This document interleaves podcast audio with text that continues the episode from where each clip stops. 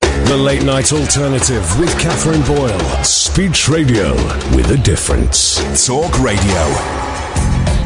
And the difference tonight is double woman. Yay. Is that XXXX It chromosome? Totally is. Uh, After Friday, we needed to redress the balance somewhat. It got very blokey there for It a got, moment. it, yeah, a little retroactive. It, did, well, it was very 90s, actually, for a good, oh, three or four hours before they, they came to blows. what, like, what, 1890s? Yeah. Or, no. Mm, uh, Well, they were talking about, you know, Totty of the Week and all that stuff. I mean, we could do that if that's what the people want, but I don't Yeah. think we do anymore. Yeah, We'll do what the people want. We'll do- Because we're people pleasers. Well, That's what ladies do. Within reason, but given the fact that we're on Periscope, we don't really want to do what those people want. okay.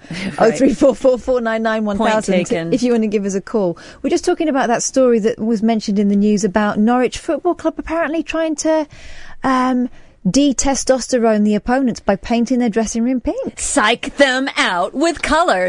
That sounds not very masculine to me. That is some deep sort of uh, psyops there. But you were saying they do that in prisons. Yeah, that's a that's a technique. I don't know. I mean, they do say that there's things like yellow. If you are in a yellow room, that makes you feel crazy and act crazy. Oh, really? They say red makes you hungry, and apparently pink calms you. I don't know if it takes away the testosterone. It just makes you mellow. There's nothing wrong with that. Yeah, some of those footballers could do with being a bit more mellow when you see Yeah. them throwing themselves around like idiots. But I, you know, I would suggest that they throw their um, efforts and energy into perhaps just being better at their sport. So less less on the redecoration tip and more like just do some jumping jacks. Yeah. And, and you know, throw kick the ball around. I was going to say throw the ball around because that's what we do in America, God's country. What the hell's going on? There's a man coming in here. What do you want, Look at this man. some keys. I have a lot of. Ash? Did- Are, do How you, you doing? All right. yeah. Do you wear pink? Do you have pink in your Oh, house? I've got pinks things. Yeah, but Yeah. not much. Yeah, not, not Not much. yeah. What have you lost? keys. Yeah. Keys. There are no keys here, my friend. You No keys. want to get one of those keys that you whistle to. That's a good idea. Go to go to the 90 again. The 90s are where you'll find those key rings. Were they? Was that just a little uh, sneaky attempt to kind of bloke up the show? For sure. They just sent that man Sure, in. there'll be another one in in about with 10 a- minutes. with all that facial hair. Yeah, it didn't work. He wears pink. He does wear pink. He's, he's the wrong one. They, I think they're going to soften us up with that one, and then they'll start sending in the, the big guns. Do you I- have big guns here? No, not really. No, they're all in the other channel. Um, and, and they're not really guns so much as. Yeah, pistols. Yeah, water pistols. Water pistols. Okay. But bless them, they try. Oh three four four four nine nine one thousand. Um, you can be a big gun or a water pistol. We'll be happy to fire you. yes. Anyway, by the way, I didn't get fired. Uh, anyone who is uh, concerned about that, I can put your mind at rest. I tell you who we have got. We've got Rory on the line. Hey, Rory. Someone the other side. Hey, Hey, you you're in Edinburgh, right? I'm in Edinburgh. Do you hear Edinburgh around me, Cass? Uh, Hang on, let's have a listen. Yeah, definite the definite sound of Edinburgh. yeah. There's a little white Yeah. noise going on there. White noise. There's two policemen in front of me, and there's like there's not a lot, not a lot of banging or beeping or anything, but it's it's it's good. No, Edinburgh's a Yeah, very it was civilized noisier place. Earlier. Sorry, Go on, what did you say? no, it's okay. I said it was noisier. Oh, earlier. I'm sure it was. I'm sure it was. So, what have you been up to, Rory? You're uh, you're our Edinburgh I- correspondent. been doing loads. I saw Sarah Barron today. Um, who Oh, she's you had on awesome. the show. She was amazing. Um, she is like the dirtiest woman I've ever seen on stage. It was like, uh, oh my God, um, if you like dirty women, go and see her. so it was seriously, it was it was it was really good. It was it was it was amazing. Oh, I'm glad she Um, did well. Yeah, and I, I remember, and she remembered me, and I, I remember her saying when I called in, like about three weeks ago or something, and she said, um, "Come and see me after the show and everything." And then she remembered me and everything, so that was that was like enlightening and self-esteem inducing and everything. And I understand why I, I understand why Ian likes her because you know Ian has this thing where he likes women who look a bit like men. What? Did you know this? I thought you were his best friend. He doesn't like women that look a bit like. What do you mean? He likes. He, he said this before. He likes women with men's names. He likes, you know, Cary Grant from Cary and David's Pop Shop. Yeah. He likes her because she looks like a man. He said this before. And what kind? That's Wait, fine. what kind of man? Like in what way? Like biceps, or just like a really square jaw, or an Adam's apple? a sort of I don't know, Kitty. It's sort of just um, a general. What, uh, A, Um, it's, it's a lump in her trousers? Oh my God, that is there. That is there. Her whole thing. She's got a thing. You know what she does? She produces her um, uh, her porn story that Right. she wrote when she was 13 years old. I'm She intrigued. produces it She's on great. the stage. She's amazing. She's got like four star reviews, but it is the dirtiest show you've brilliant. ever seen. I hope she takes it other, other places because this is her first go, isn't it, Edinburgh? I, it's her first go, but she's, I think she's got like five four star reviews, and uh, she's done so well. She's, Good. She's, she's amazing. Good. She's really, really good. It was such a good pick to have her on the show. Are you seeing other acts while you're up there? I've seen loads of great. I, I've, I've seen Dana Alexander, who's a Canadian uh, of Jamaican origin, and she is so funny. She's brilliant, like about relationships and people and so many things. She had this thing. She's called Dana Alexander. Yeah. but uh, she she said she was like, um, oh, a, Sc- a, Sc- a Scottish person said to me, um, oh, your your name is, is Scottish, and uh, how'd you get that? And she was like, uh, slavery. There is that. Oh. It's the No, thing she that was links us all amazing, together. Yeah, um, and I saw Jolly Boat. Jolly Boat are fantastic.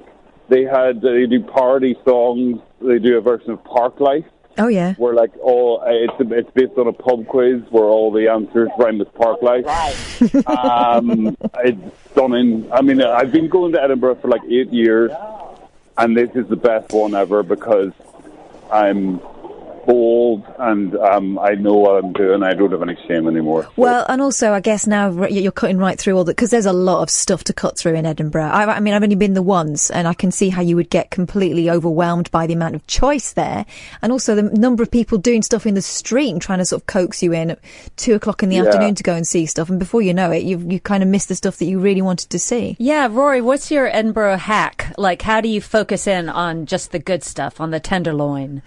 here's the thing to do. I went to a show by Dalia Malek. It's called the Interruption Show. And um, the deal is that uh, Dahlia and Colin Chadwick are on the stage and they do their bit. Then the next thing is that they introduce like four different comedians.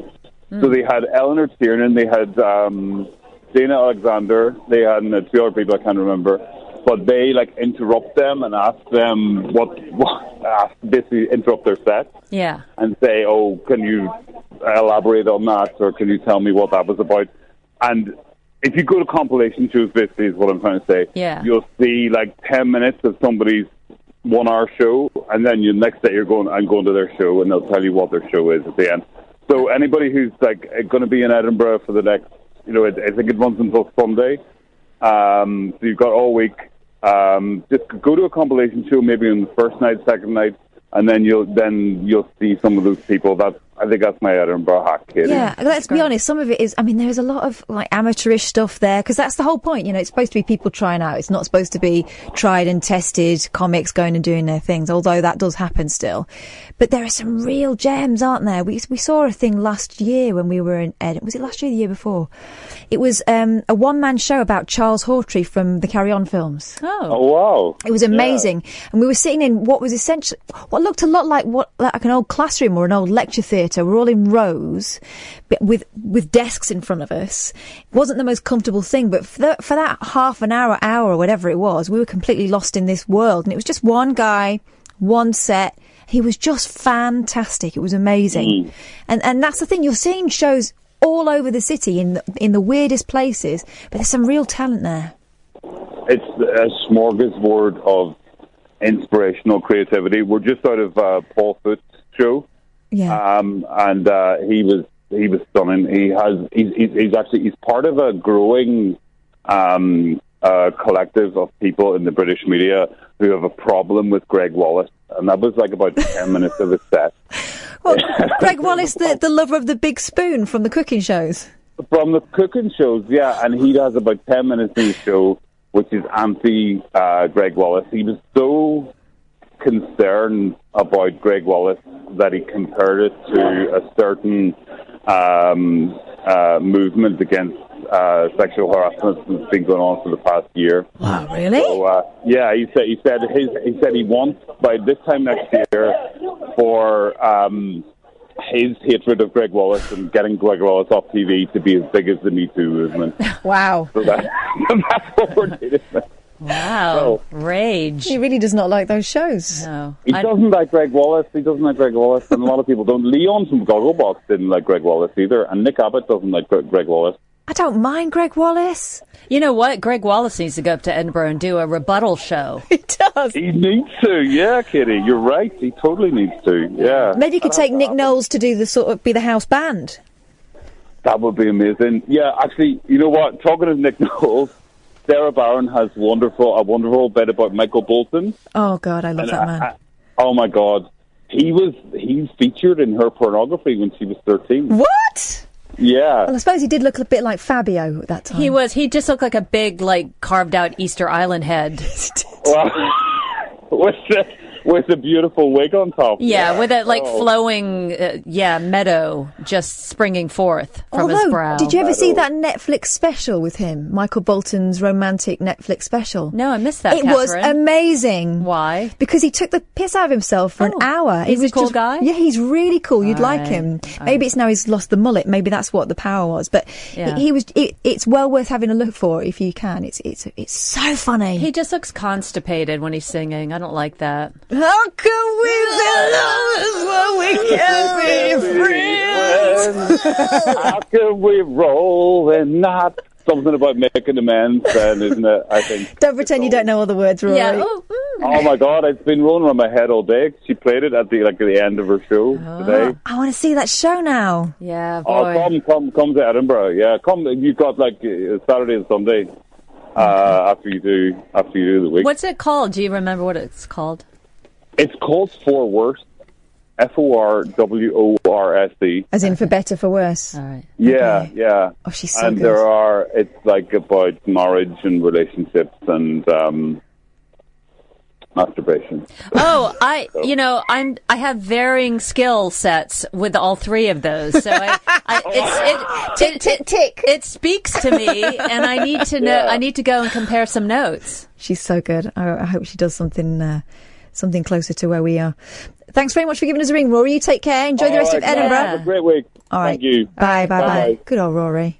Oh three four four four nine nine one thousand. If you want to give us a ring, I did see something about Nick Knowles. Actually, we've been talking about him there. He does come up a lot on this show Does he? because he's a man who seems to take himself very seriously, and of course that will leave him open to, um, well, ridicule. Let's be honest. Why? Why do people take themselves like? There's. I, I was just doing a show. I, I was in LA uh, for the last couple of weeks doing uh, some filming for a BBC Four show that's going to pop up next year, and uh, we're looking at a lot of American artists from the 70s and 80s, and um, one of the art, one of the bands, Hall and Oates. They take themselves very seriously. they? Yeah, they do very seriously. Like no sense of humor. Like all business, you know, songcraft, technique you know, hard work. That's all great. Not knocking it, but they're just, you know, not not a, a, a hint of self deprecation. Well, even though for most of us they are kind of fun. They're, I know they're all about the fun times. It's the music that you play. Like, in fact, I think that John Oates's mustache has a Twitter account or something like that. Like, people love to, you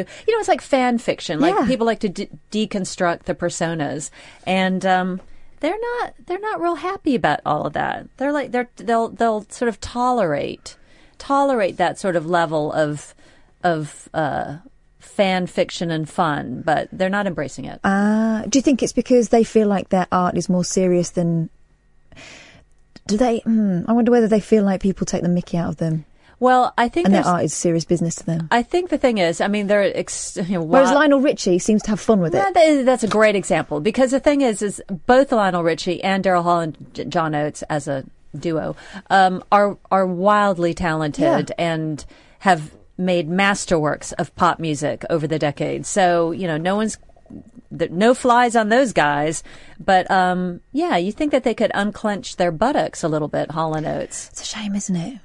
I interviewed Alvin Stardust once, and I thought he'd be fun. Yeah, Wasn't wasn't. Oh, you know what? David Cassidy also kind of, he used to be pretty uptight about things. I, you know, William Shatner, the same way. And, and I guess there is that thing where they get defensive because pop culture is pop and it's perhaps seen as disposable, but it really isn't because No. it's embedded in our DNA over the decades. And we still love, I mean, I still love the Partridge Family because I listened to them nonstop when I was a kid. Well, there's a theory, isn't there, that pop music is silly and for girls until like 20 years later when the guys decide that actually it was quite cool, and then all of Yeah. Oh. a sudden um, they know more than the girls who followed them absolutely religiously. That whole thing. Thank you so much. That is exactly it. And then they deconstruct it and get all And explain it to you. Explain it to you and get all egghead, meathead about it. Yeah. Yeah, so yeah, it, I feel it's a real shame. And pop music, you know, my parents would always say, "Oh, this is crap," you know, that you're listening to, and you go, "Well, it's not supposed to be music you sit and listen to. It was supposed to be music that was on at parties. It's on the background. It's to Yeah. make you dance. You know, And it's not for you, mom No. and dad. No. And so, what about this Nick Knowles character? So you're oh saying, well, okay. So you know, he had his own album that he made. wi- I think his brother was in the band and stuff. Yeah. uh, it kind of smacked of someone who, um, try hard. someone who no one said no to. Okay. someone who no one said, ah, do you know what, Nick? Maybe this is just for us, for fun, for home. And it, you know, it, it went on the Amazon, um, you know, charts and stuff, and it was very quickly reduced, and and people laughed at it a lot. And he he did try very hard. He made some videos. Yeah. Um, look them up if you ever Okay. want to laugh. But here's another thing that he, he you don't mess with him when it comes to cafeterias. Oh, what? Television presenter Nick Knowles called some caused something of a social media stir when he posted 40 tweets about a cafe after they told him he would have to wait an hour for a sandwich. To be honest, an hour for a sandwich is excessive. It is excessive, but also, did- this is a man who can redecorate your house in 15 minutes. why can he do that? DIY SOS, you see. Oh, okay. All right. So he knows about budgets and he knows about time. He he knows about yeah how to budget your time. The DIY SOS presenter vented his frus- frustration on Twitter following a visit to the Curious Cafe in Cheltenham on Saturday. He did not wait for the sandwich because he had an event to attend, he said. Knowles, 55, in case you were wondering, said, I'm surprised anyone in the food business would think asking any customers to wait for an hour for food is okay. Any customers, meaning, and I'm a special Did one. he did he actually? I wonder if he said, "Don't you know who I am?" Did he say I can that? almost guarantee he did. Yes. The Curious Cafe responded by pointing out it has a very small kitchen and only two chefs, adding its food is the highest of quality. But Knowles, who did not wait for the meal, replied, Yeah, I can see that. And people love the place, but tables were free. Perhaps less tables, a more prep space solution? Uh, he's trying to get himself a job. He wants to be a prep chef. Well, he wants to make them a nice workbench. Yes. The restaurant said the garden tables were completely full. Until we can expand our kitchen at peak time, there will be a wait. Okay, I, they're both jerks. I mean, he's a bumhead, and they're just bad at their job. They can't make a sandwich in an hour. Hour. I mean, what kind of sandwich was it? You- yeah, that is. There's some deficiencies being bandied about there from both parties. Yeah. Yeah. Much as I hate to admit that maybe. Um, but wait a minute, 40, t- 40 tweets from him about 40 is this. excessive, right? Okay, this is what psychologists call, and perhaps our psychologist who who listens in can can opine on this matter. But displacement. There's something else that's eating at him. What is it? Perhaps it's the fact that nobody liked his music. Well, he loved it, but nobody else did. But he took it out. He took it out on the sandwich makers, who admittedly are not a very dab hand at making It sandwiches. sounds like they do need to butter a bit faster. They need to, to get that knife in and out, in and out, in and out. Hello, Hugh. Hi there. Hey, what's going on? Um, well, I'm happy to hear Katie back on the show. Oh, thanks, Hugh. Um, and I was I was wondering about accents, particularly Yes. Katie's accent. Yeah, I'm wondering about it. Help. Do you do you have to do anything to preserve your you know because you've lived Yes. in UK for a long time, Yes. on and off, but you know you still sound just the same as you always did. Ah, Ah, yes. but do you? Well, here's the thing. That's a great question, and I'm s- always interested in accents and the way they morph. Um, so when I have occasion to review various TV and radio shows th- that I did in the 90s, I'm always struck by the fact that I think I sound transatlantic, like more transatlantic than, and almost like a little camp. I don't You know. mean, you mean transatlantic or mid-Atlantic? Uh, well, mid, no, like, like, um, yeah, mid Atlantic, well corrected, sure, cat, gotcha. Um, but, I, a, was, li- I a- just want to be. but a li- but a little bit like I'm, I have one foot in both camps is what I'm trying to say. So, but, um, I did go back to LA, I, or I lived in Los Angeles for 12 years from 2000 to 2012. And I think that I, I reinforced my natural American accent and in fact got more confident with it because when I first moved here in the 80s, I think I felt a little less than like, Mm-hmm. you know, the British accent or all the accents that you have are really cool. And I, you know, my sound in my own head stuck out like a sore thumb. So I you think were a I kid as well then. yeah, I weren't was you? younger and I, I thought I was sort of trying to blend in. But now, yeah. So, but to answer your question, I think uh, it's about confidence. I think you start, you just get used to, like, yeah, this is how I sound and I'm going to keep sounding like this. And the only time that I will mask it or slightly change my accent is literally British people cannot understand me if I say uh, hall instead of hole or t- talk instead of talk. Like I have to kind of ape a British accent for people to be to understand that I'm saying, you know, what, what I can't even say it, water. I, I My still- sister used to have problems when she lived in the States Yeah. getting water. She, she would oh, ask for water and get waffles, yeah.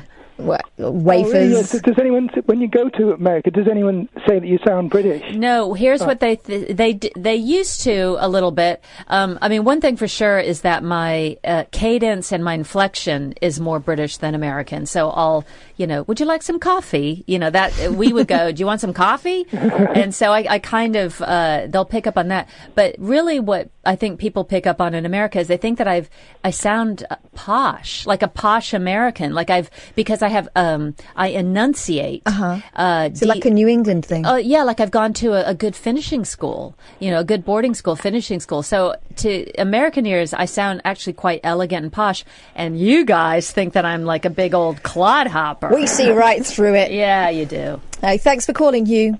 Okay. Night. Oh you. Bye bye. 03444991000. You're listening to Talk Radio.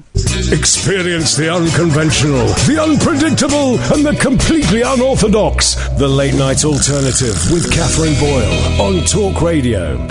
So I had a birthday while I was away. Um, Your own. yeah, mine. Oh wow. and it's the first one since my grandma died. So it was the first one where I wasn't expecting an envelope with old people's writing on it. Oh. And then on my birthday, an envelope arrived, but it wasn't from her.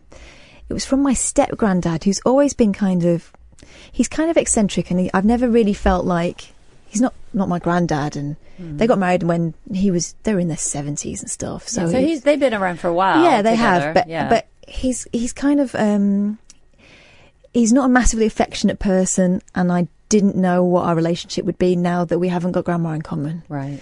So um, I got this birthday card from him, and I opened it up, and it was the first time he'd written inside it from from your granddad, Oh, and he put it in quote marks. And he put P.S. He said that makes me sound ancient, but I suppose I am. But it was a happy birthday thing. And that was the first one he'd written, and I I don't know whether he's ever written a I don't know whether he's ever written a card for a grandchild before. He doesn't have any children of his own. Right. But here's the thing. He's so funny because he, he's got all these funny quirks and stuff. And he's not, a, like I say, he's not a massively emotional sort of person. Oh He's very methodical. He's the sort of person who I actually think that maybe there's, there's a bit of Asperger's or something there because of various things. But of course, in his day, wouldn't have been diagnosed and he functions fine, you Sure. know.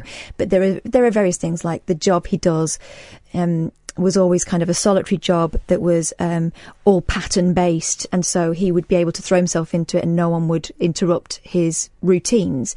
And we noticed that he didn't like a lot of people in the house because it would disrupt routines. He would like have they would watch Countdown twice a day, right? The first time when it went out, the second time he would have recorded it, and they would watch it again, despite the fact they knew what all the answers were. Oh, my And he gosh. put a timer on the television so it switches off at ten o'clock because nobody needs to be watching the television after ten o'clock. and Oh my stuff. God, fun So- bully. You- well, this is the thing. It's kind of because he always had a wife that he was looking after and he was in sole charge of. He was able to run along those tracks still. Do you know what I Yes. mean? So that's why I'm saying to you that I wasn't sure what our relationship would be afterwards because I didn't feel like I was hugely welcome when I went there because I felt like I was a disruption. Yes. But he does really strange things. Like if you're um, if you're um, having breakfast there and you don't eat a piece of toast, you'll find it wrapped up. He saved it. Oh. And um, And what is that? That's not from like a poverty ridden No, childhood? Not at or- all. I think his parents were quite well off. It's just his thing. He doesn't believe in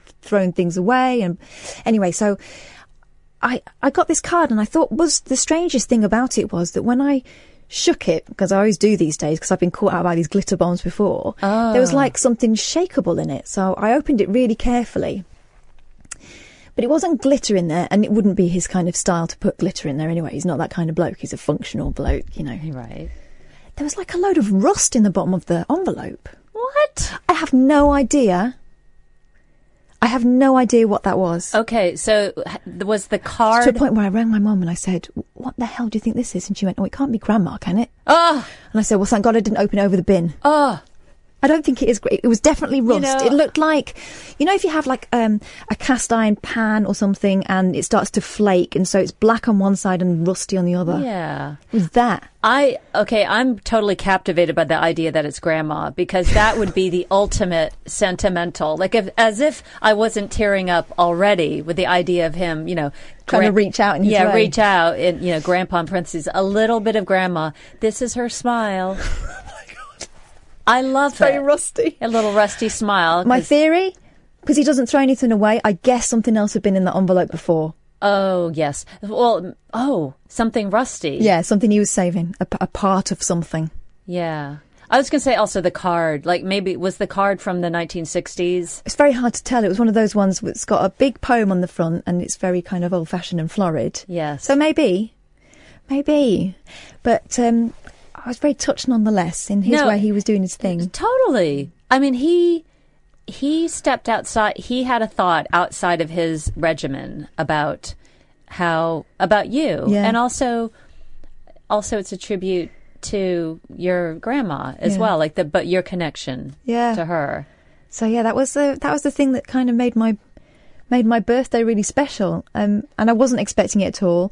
And I'd had a lovely morning. We'd had cake for breakfast and all the usual things. And I got that and I burst into tears. And then I found the Ah. course. rust and I felt okay. Things are resuming as normal. Yeah, yeah. Like, don't go too crazy. We haven't had a total breakthrough here. There's something unexplained in the bottom of this envelope. Oh, Do you do you remember there was a film? Um, w- I I think I called it "P.S. You're Still Dead," but I I think it's called "P.S. I Love You." That's Uh-huh. what it is. I haven't seen it. Oh, this was a few. Doesn't he years leave ago. notes? Or, oh no, I have seen it. Yeah, that- Is it Gerard Butler? Yeah, Jared Butler and Hilary Swank. Yes. Yeah, and uh, so he knew he was dying, and they just you know like topped up the the the letterbox with a bunch of le- you know like had him set to mail out like little love letters. P.S. I'm still dead. Uh, but I still love you. I don't know. That's a little beyond the grave control freak for me. Well, it was in that case, wasn't it? Because it was all about sort of trying to get her through it and and pass her on to someone else, wasn't it? Essentially. I guess so. I Mm. don't know. I mean, of course, it's nice. I, I I just have to be snarky and put my little cynical touch. But I did think it was almost borderline creepy. But um, I was sort of thinking that's where you were going with your grandma. I thing. thought so too. For a Yeah. moment, you know, and I go, right, this is an old person's writing. Yeah. I haven't got any old people left. Who's this? Well, you got that. You've got him now, him, and his turns out. rust. Yeah, it turns out I still have. Maybe I should go and disrupt his routine a little bit. Yeah, like or just go watch Countdown for the second time with him. It's hilarious though. Yeah. You'll you'll arrive there, and before you take your coat off, he wants to know when you're leaving. oh, not personal. Just, just no, just for the schedule. for the sh- schedule. He just needs to know. Yeah. Yeah. Does that happen? Does that creep up on all of us? Will we all turn into that, or was he always like that? I think he was always like that, and I think he was kind of um, fortunate that he managed to slip into grooves in life where he, he was allowed to continue to be like that, and no one confronted him about it. Yeah. I think that's it. But It's a stra- it's the strangest thing, but you know, uh, so it turns out I, I need to write him a letter. I think. Yeah. That's great. Yeah, it was cool. Hey, should we have a word with Yayan? Yeah. Hey, Yayan. Hello. Hello, no, long time no speak. What's going on with you? Hello. Well, um, I just wanted to speak to you because I know when I used to listen, you have briefly spoke about depression in the past. Mm-hmm. And um, since recently, I've had depression now. Oh, have you? And about, I won't go into much detail, but I think you can guess I was in the hospital about three weeks ago, twice in the, in the same week. I stayed in for a few days each time. I taken an overdose, but won't go into much Oh, detail yeah. on that. But it's just because of family circumstances. And the main reason what triggered it off, really, you have to say the one highlight, is because I don't like bullies, and also my grand's died, and the day I took the first overdose, I see my grand's in the chapel of the rest, and my head just went, I thought it was a good idea, but obviously not. So I just advise the people, because I'm only, I'm so young, I'm only like 18, so I don't think it was a good idea to see my grants in the chapel of the rest. Well, And I- for some people it's helpful, but obviously it didn't do you any good. No, I thought it was a good idea. People was like, "Are you sure? Are you sure?" I was like, "Yeah." And then afterwards, I don't. Oh think yeah, yeah. then. Yeah, 'cause How, how I you have a doing result these? of that, da- man. How you doing these days? Well, I'm doing quite all right now. Um, I got a job now. I work in a retail shop in Savers Oh. in my in my town, so that's really good. Mhm. I've had my I- I have a nice tan all the time, so I look nice and dark. I got a perm, so I look older. You got a perm. Yeah, people gosh. say it looks really better, and and I look older. And And I bet you're the look- talk of the town, Yayan, with your perm and your tan. Flipping heck, very glamorous. I know. Yeah, and I've got all the move uh, over this new town in February, so I got lots of new friends. Good, good. Yeah. Sounds like things are looking up then. But you look after yourself because these things creep up, don't they? Yeah, I just thought I'd like to come on Talk Radio and just give an update on the listeners because I know a few listeners have used to contact me and say they listen to you and they like me coming on now and again just to say an update on my life basically. Oh, All right, well, listen, I'm glad. I'm glad you're um, onwards and upwards. But yeah, keep in touch with us, Yeah. Yayan. It's nice to hear from you. Will do. Thank you. Take care. Bye. I'll be listening. Bye. Bye. Bye. If you want to give us a ring, 0344 499 1000, you can talk about stuff we're already talking about, or you can bring in something completely different. It's completely up to you. 0344 499 1000, or you can tweet at Talk Radio, or you can text us, and all you need to do in that case is put talk and then your message, and you send that to 87222. The Late Night Alternative with Catherine Boyle on Talk Radio. Right, you know, we're talking about, you know, those small gestures that mean so much, like from my Yes. granddad, from my step granddad. Yeah. Well, here's the thing that's, uh, again, divided the internet. This is the new thing, isn't it? Rather than actually finding stories, we, uh, we, we look on Twitter, but this is actually a beauty. This couple have become an internet sensation after making an apparent compromise to keep off the wet weather. Pair were seen walking hand in hand ju- down a street in Cheshire in driving rain early this month. He had his coat on, but he'd given her his detachable hood. Ah. Ah. This video has been uh, viewed nearly two thou- 2 million times on Facebook, with thousands of women asking if their boyfriends would do the same. Footage was filmed by Jake Shannon, 26, who thinks, says he thinks the woman had just had her hair done, causing his bo- her boyfriend to offer his hood. Not the full coat, mind you. Yeah. But you can have the hood. Yeah, so Mr. Shannon posted the video on Facebook with the caption, You love your girl, but do you love her enough to give her the hood off your coat? Man setting standards on here that I just can't meet. There's a picture of him. Look at that. I mean, she's getting soaked, but her hair isn't. But he's got he has the coat pulled up over him. Yeah. Mm-hmm. Yeah. That's love. Do you think? Yeah, or what? She's are you thinking there's something else going on like she's terrifying and he has to hand that hood over or else. I don't think he's gonna. I don't. If she was terrifying, he'd give her the whole coat, surely. right, right. Or are you just saying that we're so starved for kindness and niceness on social media that we're making a big mountain out of a molehill with that? Maybe. Yeah. He but says he looked fuming that he had to give her his hood. Maybe she's had.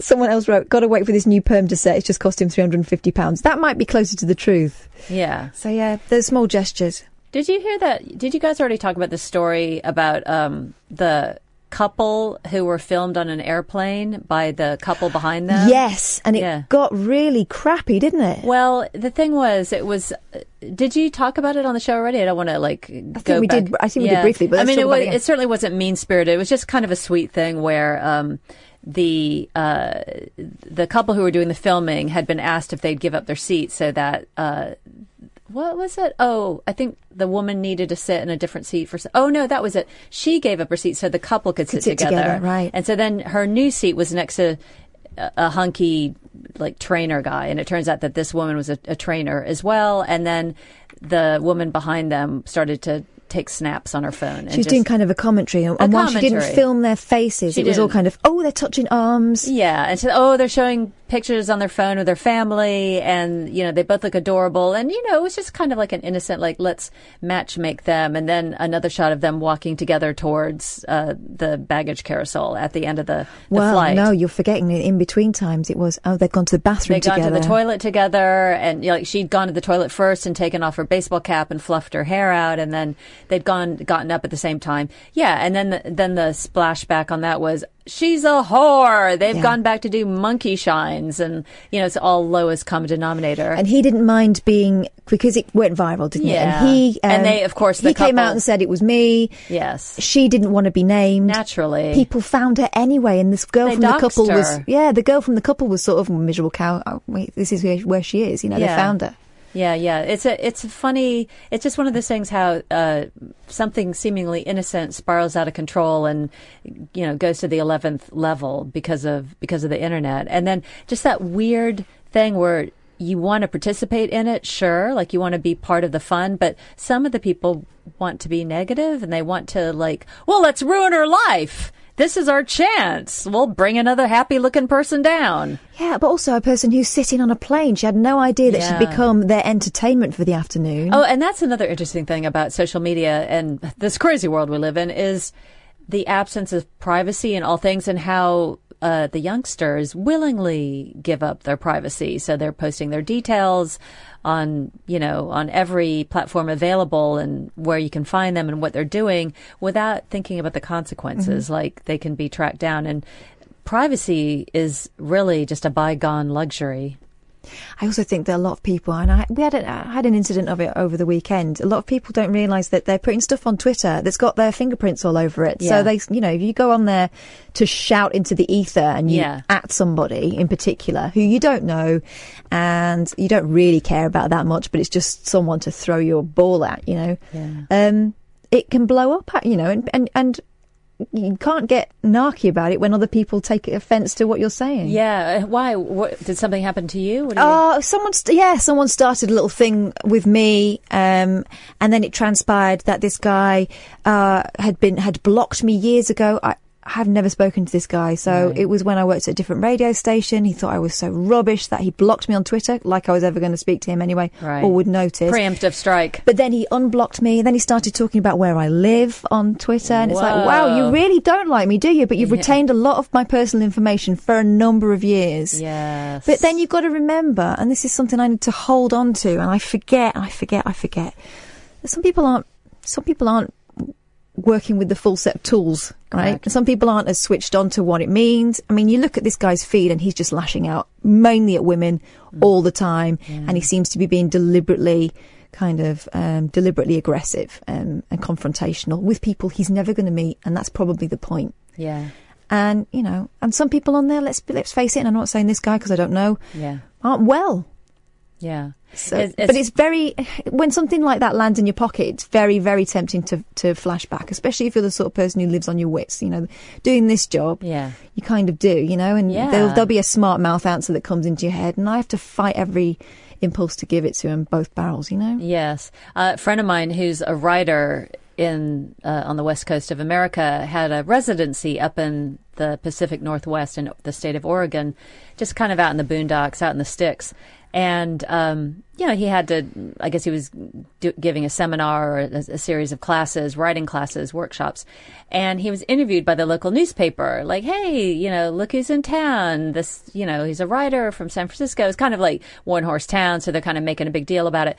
And then um, he's the, the article generated all this hate mail. Now, this was, I think, in the '90s, so it was sort of before all the social media possibilities and potential. But people were writing in like, uh, you know, you're you're a fag. You're from San Francisco. Obviously, you're gay. You know, he's not, but obviously they It's were a small town mentality They were thing. throwing it around as an insult. And, um, you know, who do you think you are?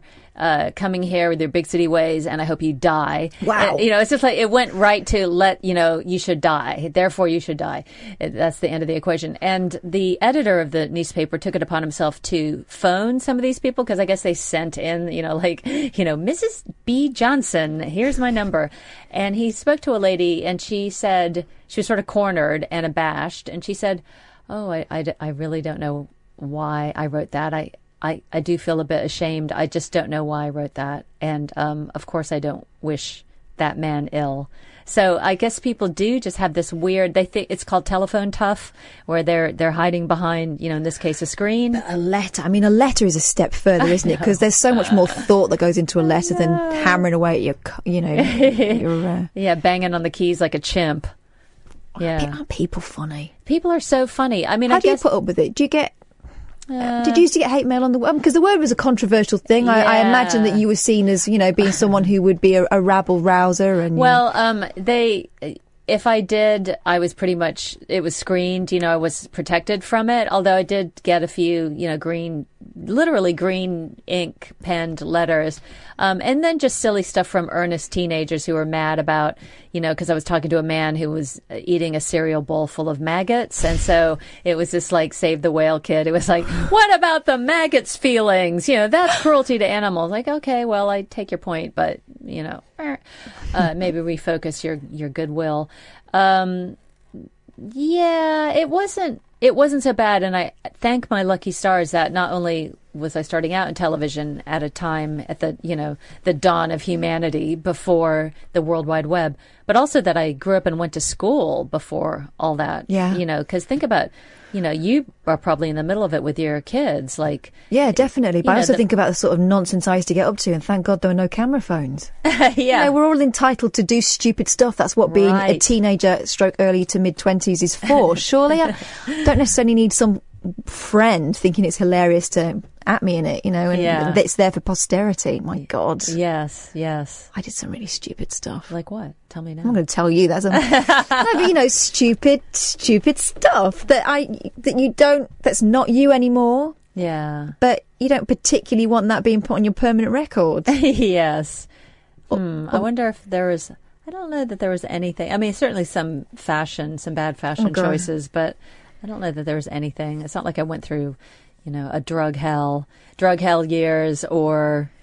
Uh, yeah, I mean, I've got that ahead of me. That's ahead of me, people. Still the, wait the for se- that to the happen. sexual experimentation and uh, uh, transitioning, and the drug hell years. Yeah, uh, no, well, hopefully my kids will. Oh, God, I don't know what's going to go on with them. By that time, everyone will have some sort of chip implanted in their face that they'll be able to see what everyone's doing at all times, won't they? Yes. Actually, there's a, there's a story about that that brings us neatly on. Okay. This guy who, where is it? Is this a real cyborg? Says the mirror. I, I can probably answer it now. No. But this is a guy who's had microchips injected in his hands that let him control electronics. Huh. Is that just like make sure that your kettle is boiling as you walk through the front door? I'm guessing it's so he doesn't lose the remote control, but Yeah. let's see. This is one of these extreme body modifiers, so he's got like horns as well. Okay, of course. He's and a- a tail.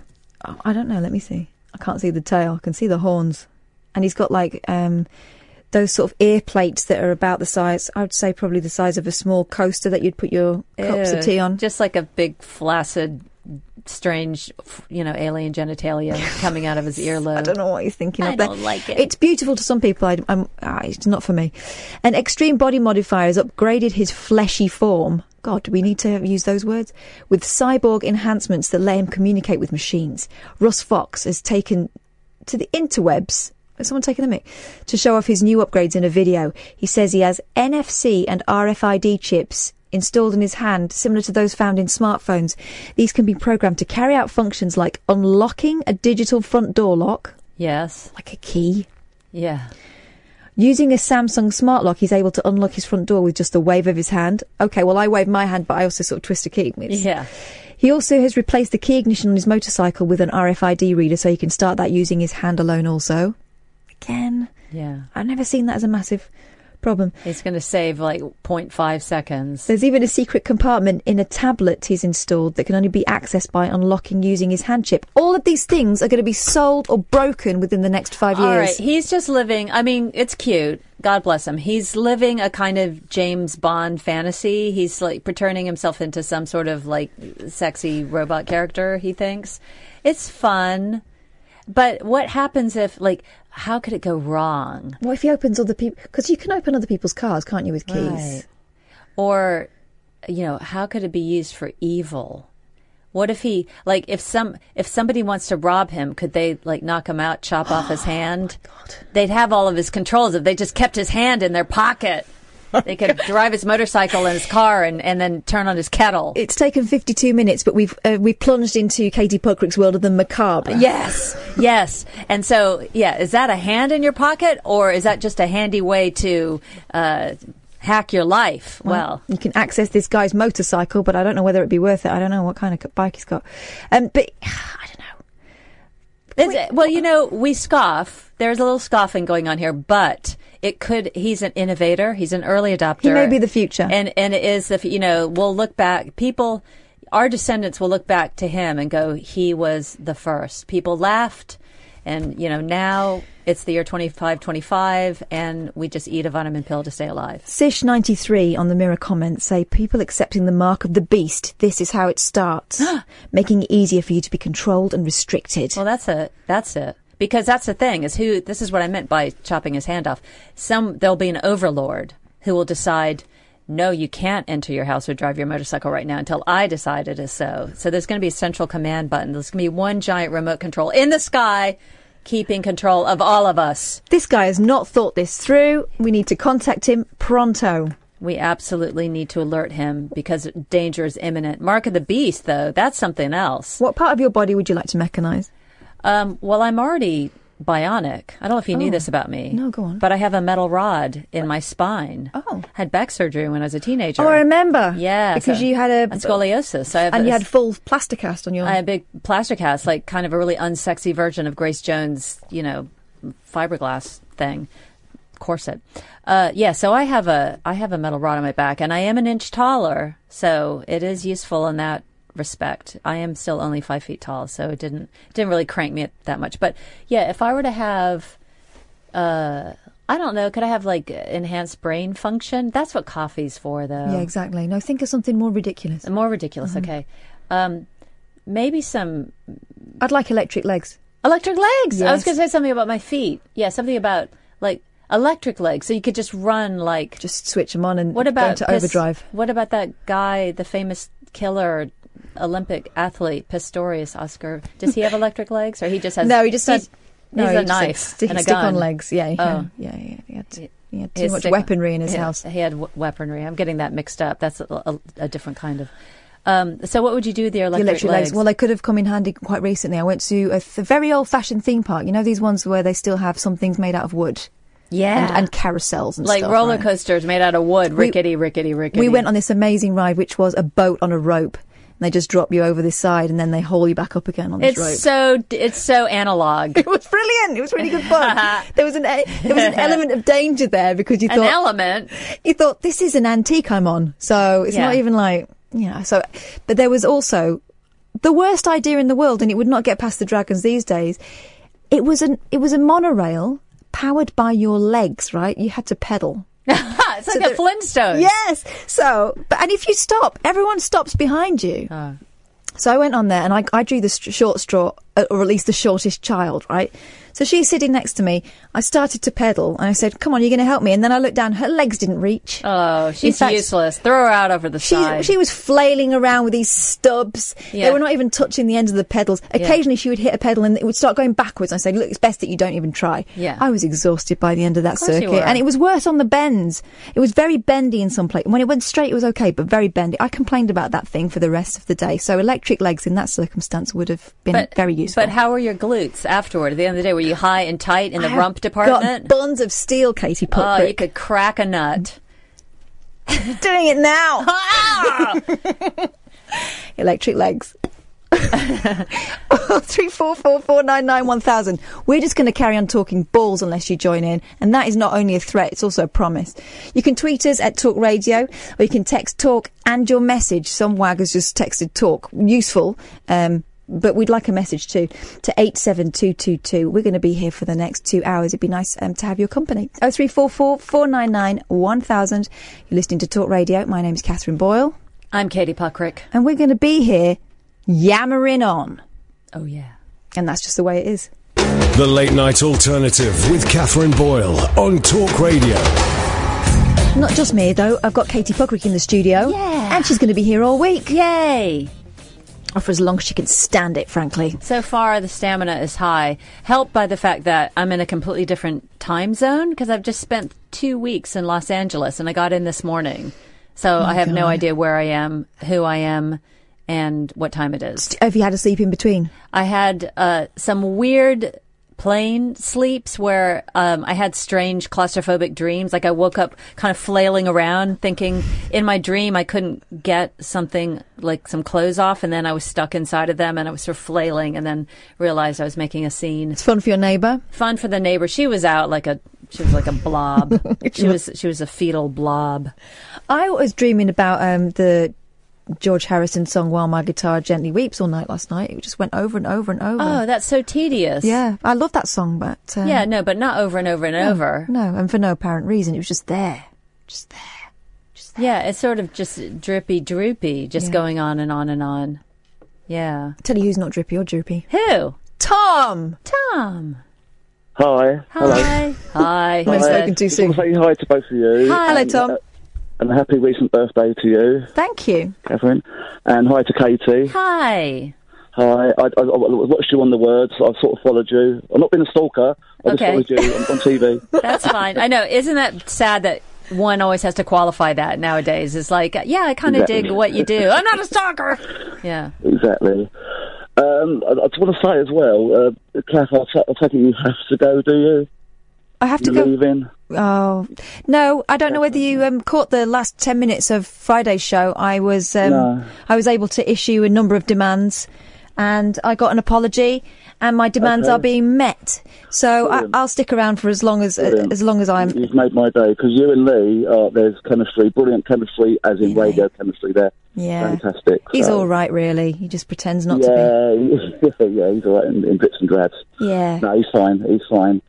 Um, I just got to say hello to um, a friend of mine, Ray down Seaford, All right. and and other than that, uh, keep up the good keep up the good work and whatever you do brilliantly. Thanks very much. What's and it's going on nice with Ray? Has he not having you. got a phone? Sorry, What's going on with Ray? Has he not got a phone? yeah, I keep telling him to, but uh, to ring, but he All keeps right. bottling out. Okay. Thanks for He phoning. in. keeps bottling it. all right, you not, take care. not yeah. everyone's as brave as you, Tom.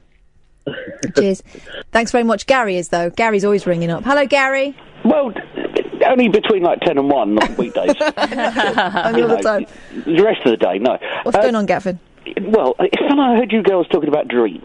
Yeah. Yes. Okay. I don't know if you're any good at interpreting. Go for this Of course I am. Yep. I'm an expert in this.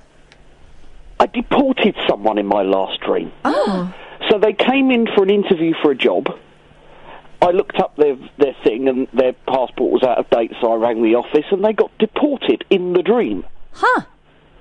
What the heck does that mean? Do you have? You don't do anything like that. Like you don't work for No, no, no. border protection or control or anything like that. I used to work in recruitment, so there would be times when people's visas wouldn't be right, but it, or they this you know their old CRP checks would be out of date and things. We'd have to do that, but I Yeah. never had to deport anybody. Right. That was so, but it was weird, and it was it was I was staying at my mum's as well because it wasn't so it just felt weird. Now, uh, the person you were deporting, did you feel like you were d- doing a public service by getting them out of the country? Like, were they dangerous or strange in any way? they were a bit strange. They didn't answer the questions correct. So, like you, you know, when you, obviously, you know, when you meet someone and they're a bit weird, and you know they're holding Oh, yeah. something back. Uh, Yeah. but I, and, and like I even remember her name. Her name was Margaret Cho, and I thought that was weird. But even the name carried through in the dream. Yes. Margaret Cho. Isn't there a comedian called Margaret yeah, Cho? American Asian Oh, is American. there? Yes. Oh, Yeah. okay. She's- I'd never heard of her consciously, so maybe Yeah. subconsciously I'm a big fan. Uh, Huh. It was weird. That, that it was very specific about the procedure. You know, like the, I made the phone call in the. You know, like sometimes in Yeah. dreams you get like right bit bit bit bit. Bit sketchy. It's sketchy, and then sometimes it's very specific. And what was your feeling? Like, did you feel guilty or did you feel elated after you? I felt guilty. Oh, like it. It. It, Yeah, it was a like I bit was- overkill. Like I was just doing my job, but I didn't feel good about it. Oh man, I'm sure a lot of So- immigration officials feel exactly like that. I think that's the key to your dream. I think that it's nothing to do with deportation. It's maybe there's something in your life that you have done that you feel like, well, it's the right thing to do, but it's not the right thing to do. I Oh. wonder, is there anything like that? I'd have to think that's deep. It is. What you- What are you feeling guilty about, Gatford? Lots of things. Well, um, that's where you begin. Well, yeah, supporting Ian on Friday. I know. How Oh, could Um, you? Well, you know, yeah, I'm, I'm dead to you. I understand it. Well, Um, it's just been, you know, I just think that your relationship with Ian has always been a difficult one, and I'm surprised that when it came down to choosing between mum and dad, you went with dad. well, yeah, it's it's a difficult relationship. It's it's it's been a number of years. It's you know, it's codependent. All right. Um, but uh, yeah, Or just dependent, maybe. well, just dependent. Yeah. It's mostly you, Gatford, it's got to be honest. One way street here. pretty much a one-way traffic. Right. But any- you know, it's it, I, I genuinely wanted to give the two Ian's comma over the I a chance, Yeah. Wow. but it's not to be. No, I don't think it's ever going to work out that way. It's too much testosterone. Not enough pink. Not enough pink at all. Um, Do, by the way, I do like the way you got the studio. The, the blues very good, Thank you very very much. soothing. You know what we've done? Gone. We've got all the lights on because we've realised that me sitting in the dark ma- makes me look like a hag. Oh, also, and, and me, I'm like witness protection program. Exactly. So what we do You is don't want have- to hide my light under a bushel. I'm an asset. So we have the lights on full right in the face. Yeah, RuPaul style. We were totally, completely influenced by RuPaul's Drag Race because we've noticed that that lighting is fierce. yes, we want to be as flawless as a drag queen. And the only way to do that is by having kind of interrogation lights going Yeah, on. we have inter- we are just interrogating each other here. I, th- I think that's the comment for. The, I think that's the tagline for the show: "Fearless like a drag queen." Oh yes. Yeah, I If think that should only. be what I do. Thank you very much, ladies, for Hey. the uh, the dream uh, experience, the conf- uh, whatever. Yeah, thing. okay, yeah, you think on about that because there's obviously something deep that you hide in there. and you can fix yourself, broken man. Yes. Uh, 03444991000. So let's talk about LA because you've just come back from um, from from LA. Yes. And obviously at the moment LA is kind of under siege because it is enemy number one, isn't it, from uh, the Trump regime? Well, it's hard to tell. That and the there's- media in full. Yeah, there's so many enemies, isn't it? But um, it's it's a the thing about California is that it has um, it's a very rich state, like a, the the It's the richest, isn't it? yeah yeah, and it's like the the gross uh, you know state product of of that state is akin to you know France's or something like an entire country's worth, and it so in other words, it sustains a lot of the rest of the United States, um, and they also have very um, progressive and humane laws and policies about. Um, uh, you know, being for migrants. I mean, a lot of the industry in California is is agriculture, and people come up from Mexico seasonally to pick strawberries and to harvest the crops, and then they go back to Mexico, and that's just a, a regular thing that's allowed. And and California's being hit hard by fear of Trump because less people are coming in now because they think that they're going to be clamped down on. I mean, that's happening actually across America. It's happening in uh, Virginia, Maryland, Chesapeake Bay, people come up to do the uh, fishing and the crabbing and everything from Mexico, and they're not now because they're afraid. But uh, it's interesting that in LA, you will never hear, at least in my experience there this time, you don't run into someone who's just volunteering that they're pro-Trump, but they, you do run into people uh, complaining about their parents who are pro-Trump. So it's kind of started this whole uh, intergenerational conflict where And is that because their parents are not from LA? These are all Yeah. people that have moved into the uh, area to. Yeah, I mean, a lot of people who work in the industry in Los Angeles, the entertainment industry, are, are from elsewhere. Uh, it's it's less usual that somebody is is Southern California born and bred. Um, but the in, it's just very interesting to hear what uh, the people who are pro Trump in America, the kind of stuff that they say, um, which is it's just a basically a, a, a glorious case of denial. So anything that has all these stories about, oh, he's had these affairs with these various women who are, you know, Playboy models or strippers, that's lies. Um, no problem with that. And oh, him talking about grabbing women and their niblets and kibbles and bits. Uh, That's just guy talk. That's guy talk. Like it's fine. And then when you say, well, wh- what do your folks say about, you know, national parks being chopped up for industry? Oh, Obama did it. And of course it's a lie. Those things are lies. But even if Obama did do those things, why is that good? It's still not good. It's like, oh, I didn't know he did that, but if I had, I wouldn't want him to do that. But, um, but the interesting thing about uh, my trip this time, I'd lived there for 12 years and I'd been away. I mean, I, I sort of dip in and out and go visit every couple years. So it'd been a, like two, three years since I'd been there last. Lots of homelessness now all over Los Angeles. Um, uh, kind of intentional and unintentional. So, you know, there's always the, the kind of the classic case of somebody who had, you know, was in the system and then couldn't cut it anymore and they've dropped out or maybe Uh-huh. they've, they're on drugs or whatever. But I'm seeing a lot of younger people who are living uh, rough on the streets just around Hollywood. Um, huge homeless encampments, of course, is a, a massive one downtown Los Angeles, and there's drone footage that you can look at online. And are these people that have come to LA, you know, in the classic Yeah. style to seek their fortune, you know, Yeah, that would have or- been waiters and Yeah, they would have done that, um, and they or they were successful, and they they either aged out of the system or just, uh, you know, it's so hugely competitive, and there's more and more people trying to get work that is is a finite amount of work. Then the other big problem is that I keep hearing is that rents are going up. So traditionally, LA was such a cheap place to live. So you, unlike London or New York, mm-hmm. um, you and it, it's sprawling like London, so you could just find a cheapo, you know, group house or you know a little ramshackly, you know, apartment complex in the hills, and those things don't exist anymore. But in addition to the unintentional homelessness, there's also this movement af- afoot, and we were talking about it a little bit earlier, where people are consciously making a decision to downsize their life and make it more yeah, less about conspicuous consumption and more about living minimally and more authentically. And they could, they brand it in a sexy Instagram way. Like you'll see that. Did, did yeah, you see- van life, isn't it? van life? Yeah. So It's people. girls living in, uh, you know, Volkswagen campers. Yeah. So basically, the classic homeless trope of living in your car, which never was cool and sexy, but now it's cool and sexy. Um, but I experienced, uh, or I met somebody who's living that kind of more, uh, Golden State Hollywood version of it. This lifeguard who was assigned to the yacht that I was filming on. I was filming on a yacht in Marina Del Rey, and uh, for insurance purposes, we had hired this, you know, tall, strapping, tanned fellow uh, to make sure that we didn't, you know, fall overboard like the lady off the cruise ship.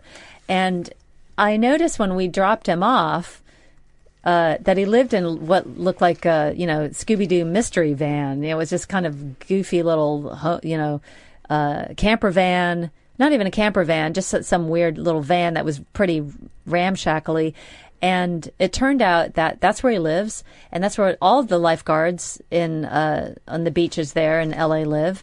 And the lifeguards all have like a lifeguard encampment where they live and they have weenie roasts and uh, they it's all very it's like a shanty town for buff tan guys so uh, he has a, a job he's contributing to society he's daily saving people's lives but he makes his choice because my goodness la's so expensive and if he's an outdoorsy guy why not just keep living outdoors So they're opting out rather than. yeah God. yeah, and it- and making a go out of it. And there's uh, but it's I tell you, it's a thin line. Like if you get used to that, I'm not saying it's bad, but you know, maybe when he's not a buff lifeguard, you know, when he's not in his 20s, 30s, or whatever he is, you know, 50, then what do you do? Well, you're pretty used to living in your car. Maybe it's a short jump to. I mean, somebody was telling me.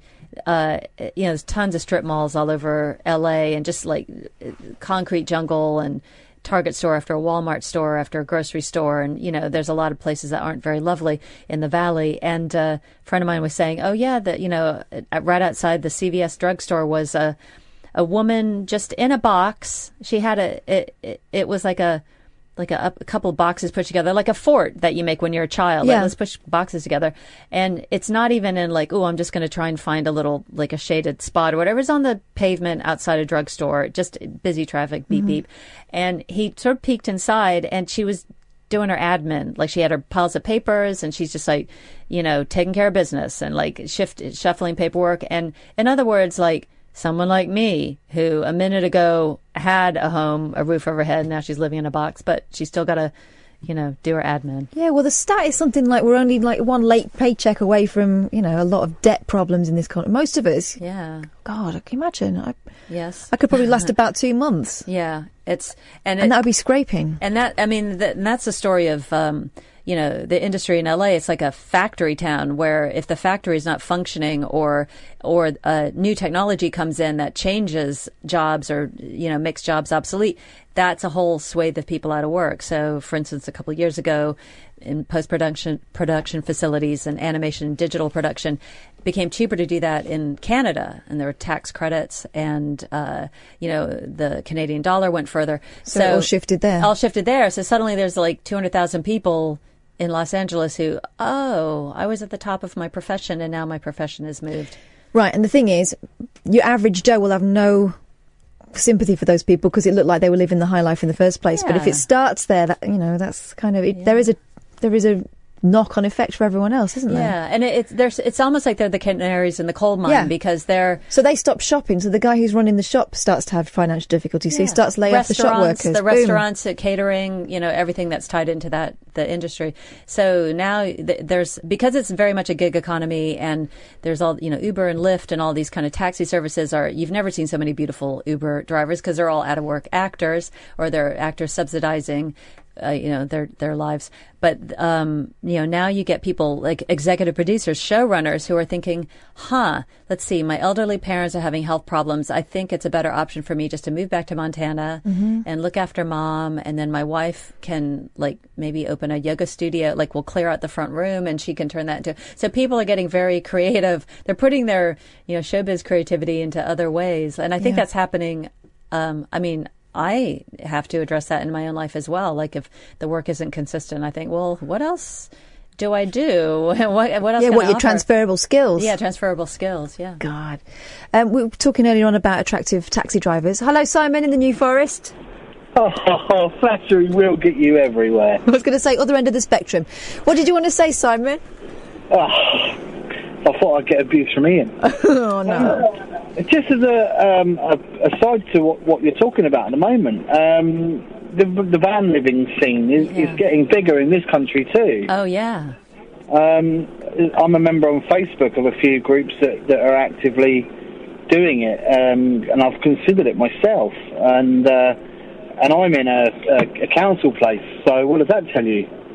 You well know, it's, i mean um, a council place is more secure than a van Well, this is it, but you know, I, I really struggle to pay for my council place. Oh, right. You know, they, they, they, they call it affordable housing, but it, it certainly isn't. yeah Um, and things are things are slowly getting worse. And you see, the, the one thing I've noticed uh, that all these van dwellers have in common, because I, you know, looking at Facebook and that is they're all He's a van. there's a van, yeah, but they're all happy. Right. They're all content. You Yeah, know. but well, they're the ones taking pictures of themselves. Yeah, it, it just don't be fooled by the the Facebook glaze on the situation. They're definitely like jishing it up for the camera. And I dare say that there's a little hope there that they're going to become Instagram stars and Yes, earn a lot of money and out be of it. subsidized. A lot of them are subsidized. Exactly. The successful ones, anyway. I know what you're saying, but I just like I said, I've considered it myself, and Yeah. you know, the, the the thought of waking up somewhere different every day is appealing, and I don't know. I just think when you when you factor in that how much it costs to live and everything's taxed, and Yes. you factor all that in, it just it becomes a bit of a well, you know, uh, why don't I do this? You know, obviously it's different if you've got kids and Uh, stuff. Sure. But the thing is, is like although I'm very fortunate to have my my flat. Yeah. Been there for 15 years. I'm going to probably sound very ungrateful when I say this. That place has been a ball and chain round my ankles since the day I got it, because you can't give something that valuable up. Uh, Mm. But it's mean it's meant that I've been stuck where I am for the last 15 years with very little option to go anywhere else because you know give it up. That's it. I won't ever get that again, and I can't get a mortgage. So you know it's a case of well, what do you do really? It, it is definitely seductive that idea of you know not having the the albatross around your neck, you know, and, and Mm. being able to to be mobile. But then, Yeah. are you going to be if you're mobile? Are you waking up somewhere beautiful? Or are you waking up in kind of a strange industrial wasteland? Well, I think you have to balance it. I mean, I'm I am an Uber driver. Well, I'm a taxi driver. I've got my own taxi company, and I also drive for Uber. Mhm. And you know, thinking about sort of how far I could go with it. You know, would it be a case of having a trailer on the back of the of the van whereby I All can right. up sticks and go somewhere, and then unload the uh, the, the, the vehicle and go off to work? You know, Oh, right, right. See that that's very creative. That, yeah, but where would Yeah. you like stuff like where would you go to the toilet? How would you keep clean? That's all. That's all things that cleanliness is something that we take for granted, you know, and, and Yeah. especially when you're working in a confined space, man, you've got to keep clean. Yeah, Think about your customers. Well, I mean, the thing is, I'm, I've always been very creative anyway. So um, if I was to embark on anything like this, and, and my plan at the moment is to buy, because purpose-built uh, vehicle doesn't appeal to me. So the plan is to buy a vehicle at some point in the near future and convert it myself. Um, and it would involve having either a bath in there or a, a shower of some description, um, you know, that, that could sort of live happily next to a bed and a. Yeah, the, the two main things I, I would want would be a double bed and um, a wood burning stove. Wow. Um, but but anything other than that would be a bonus. But you know, I have often thought about how to incorporate showers and toilets and things like that. I certainly don't want to spend my life squatting over a bucket. No, that's no fun at all. But then I, I would I, also imagine. was a I was a coach driver for a few years, you know, and I see the, the showers and, and toilets that they've got on the on the coaches, you know. Right. So it's It possible. can be done. Yeah. But yeah, I just wanted to add in there that you know all- it's not just an American thing; Right. it's happening, you know. And I think that that is is indicative of of what's happening at the moment Yes. in society. I agree. Things are becoming too expensive, Yep.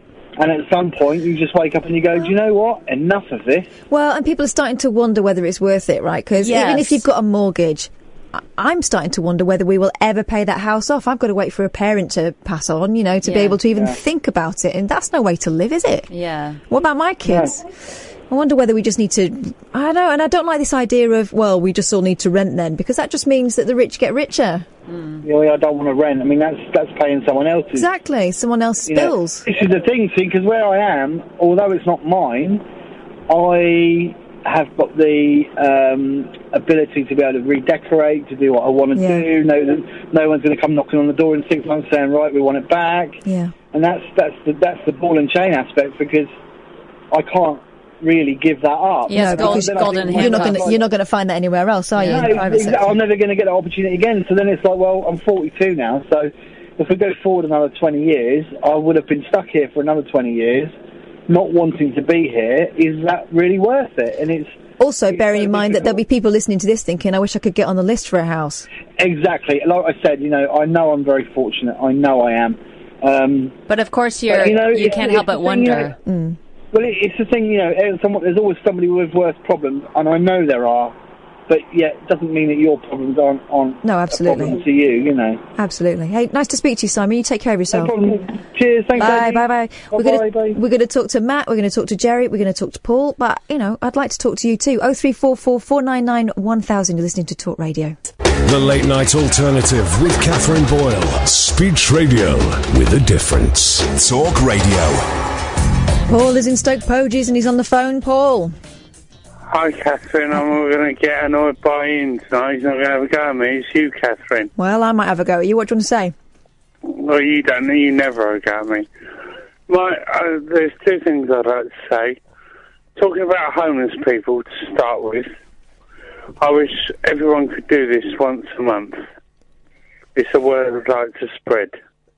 if everyone could cook a meal, say a chili con carne or a spaghetti bolognese or a big one pot meal or a big soup, cook a big batch of it and take it out and do it just once a month and take it out to your local town and hand it out to the local homeless people.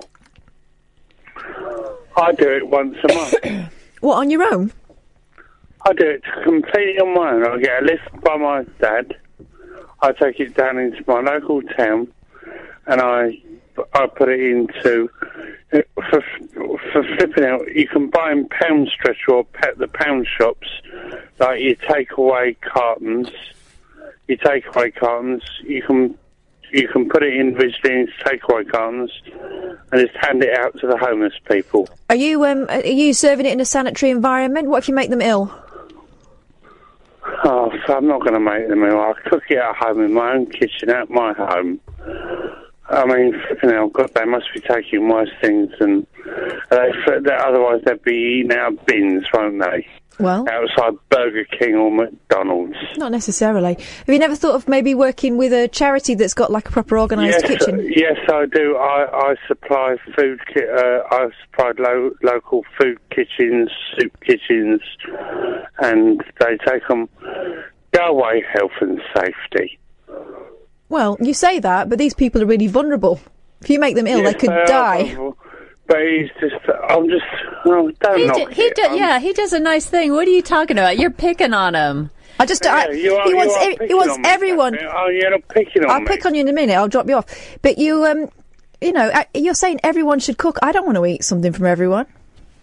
Some Well, people are do you know pigs, what? Paul. Do you know the other thing? I- Do you know the other thing Oh, I Paul, do? go on. Even if even if I feed six people Yeah. with my batch of soup that I've homemade and cooked that's totally pure and healthy for them, I sit down on their bed, which is a cardboard box or something. Yeah.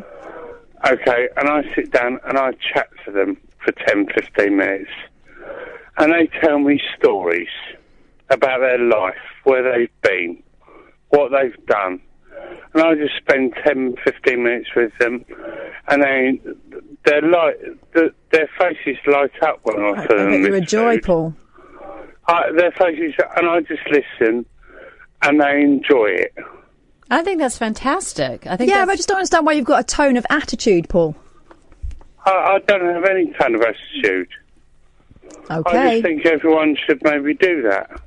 And what have you? uh, What What do you feel it- it's given you? Like, what have you learned from spending time with the I'm homeless? just giving something back because I've spent two, I only spent two weeks as a homeless person in my life.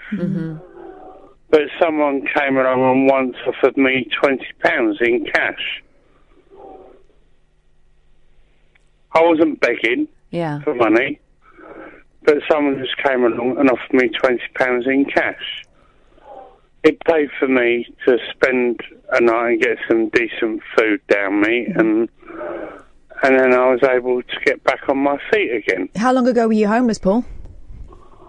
It must have been going back ten years. I spent my night. I spent my nights in a bus shelter. Right. Hmm. Yeah. What was that first night like?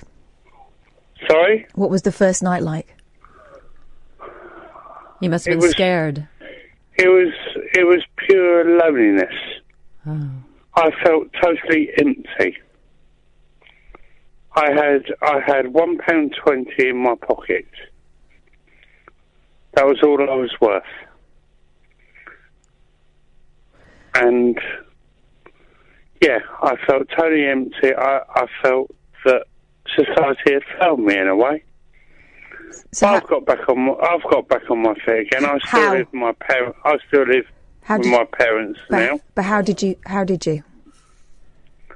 because I because I believe because I believed in people could be kind. No, but I mean, how did you get back on your feet if you were living in a bus shelter? Because my parents accepted me back into their home I see. eventually, but they just wanted to teach me a lesson, I suppose. Oh, right. So they'd asked you to leave, had they? But yeah, because I did do some bad things in my past, and they probably just wanted rid of me for a little while. Yeah, taught me a lesson. Taught me a lesson. All right, Paul. Thanks for phoning. Can I finish? Can I finish? Can I finish by saying where what my dream place would be to live? Go on then. A canal boat, an old-fashioned canal boat. Oh, I know somebody who lives on a canal boat. What I call a rosy. Do you know what I mean, Catherine? By Yep. Rosie and Jim boat. Yep, I do. Remember Rosie and Jim? I do. Yeah, I call it a Rosie and Jim boat, a canal boat, a barge. Right. That is my dream thing to live on. Okay. Because if you get fed up with, with being in one place, you can just take off and go anywhere else you want to, can't you? You sure can. Thanks very much, Paul. I'm going to speak to Matt. Hi, Matt. Alistair, don't bother phoning in again. Uh, hello, Matt. Catherine, Katie, good evening. Hey, Matt. Good to hear from you. Hi, Matt. Hi, good to hear from you. Yeah. Um, so this is uh, uh, this is such a fascinating insight and chat because this is kind of the decisions I made over my life over the last year. I kind of became one of those mobile homeless by choice people about a year ago. Oh, how about that? Yeah, so um, even though I was, you know, met from New York when I was calling in before, I actually moved out from New York about a year ago. I lived there for nine years doing work in the city. Uh, my father got really sick, and I went back home to Cleveland, Ohio, where I'm originally from, and helped out with the last months of his life, helped my mom out with him, and all of that. And then I went and had to make a decision. I said, do I want to go back to New York, um, or do I want to go do something different? Do I want to live somewhere else? And most of the people that I was friends with when I first moved there moved away from the city. Uh, a few of them are spread throughout throughout the world in other places, but a lot of them started traveling and living in kind of mobile full time.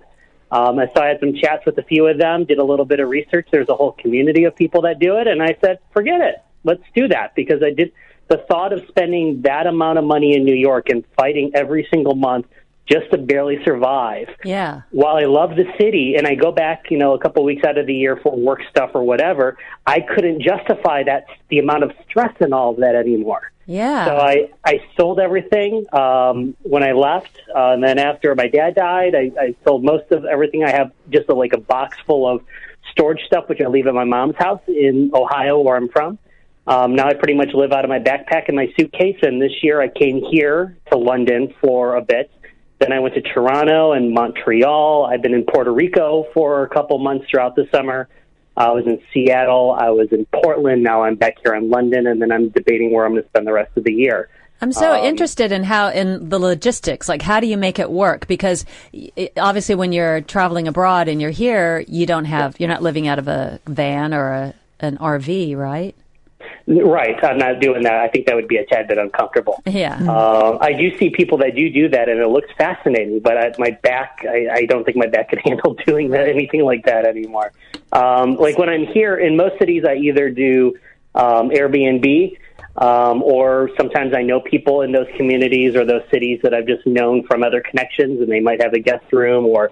Uh, there's house sitting opportunities, so each place it depends. Like when I was here in London earlier this year, I stayed at two different Airbnbs. Mm-hmm. Uh, I'm staying with at one of them again. The woman that I stayed with actually has became a friend of mine. She works in the same industry, and we had some connections. And I said I was thinking about coming back over. She said, "Why don't you stay at my place? Uh, the room is available if you'd like to use it." So Oh, that's wow. great. Um, no, so it kind of works out that way. There's there's different ways of being able to do the where to stay. Every once in a while, it might be a hotel here or there, or sometimes I'll travel somewhere for a project. Yeah. And if it's you know if it's a paid project I'm working on, then housing is taken care of. So it it really depends on place. where- where I Airbnb go. though, the, the sort of coverage of it. I remember we tried to when uh, Ian and I brought the show to New York, we tried to get an Airbnb, and legally it's a bit dodgy in New York, isn't it? Yes, because uh, when it first opened up, a lot of a lot of it wasn't set up to properly pay the same taxes as if you were uh, staying at a hotel, and that was the big issue about it. Because Um, people were really up for it until they realised that we were like doing a radio show, and then all of a sudden they would back off and it would become unavailable. I'm interested I- in what what is your industry?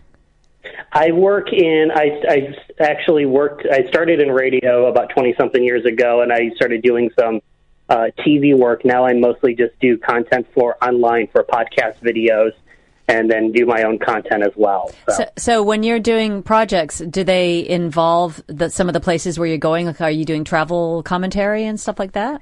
Yeah, a mix of the two.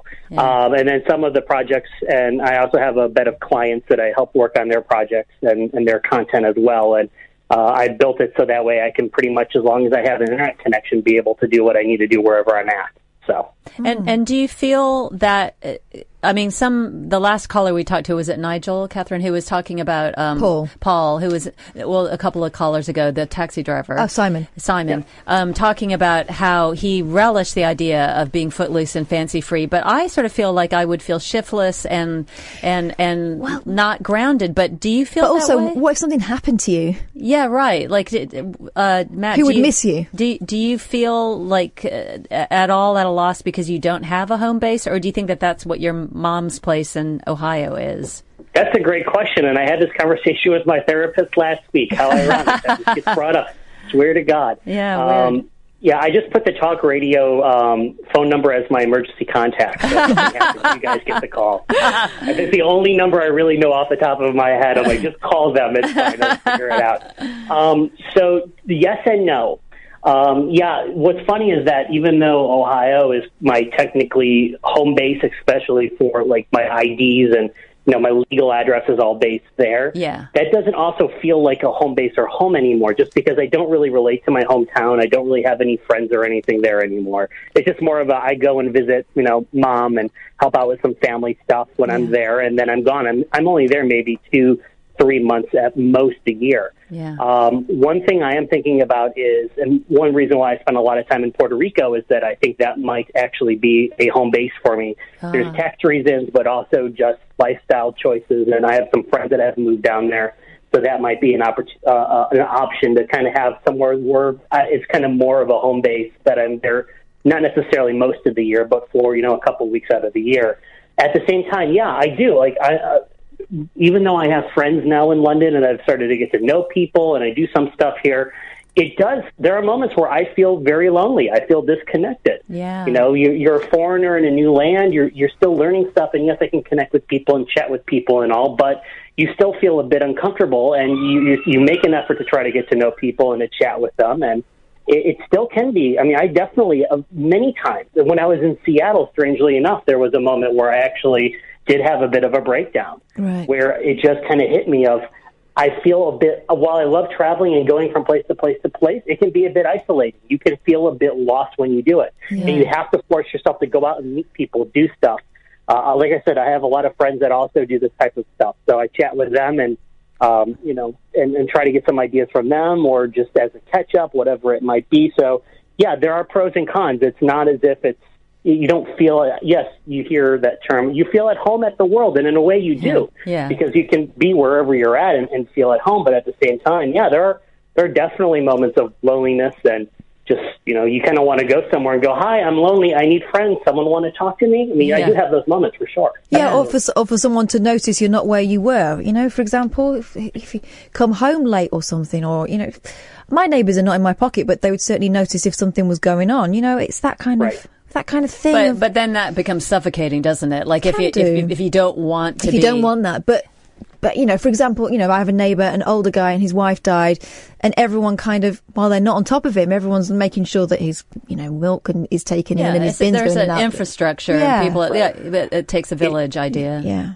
yeah. And it's almost as if people sometimes do get too suffocated. I noticed that with the last place I lived in New York. I loved my neighborhood, and I still talk to my old neighbors, and I stay there when I go back uh, every once in a while back to the city.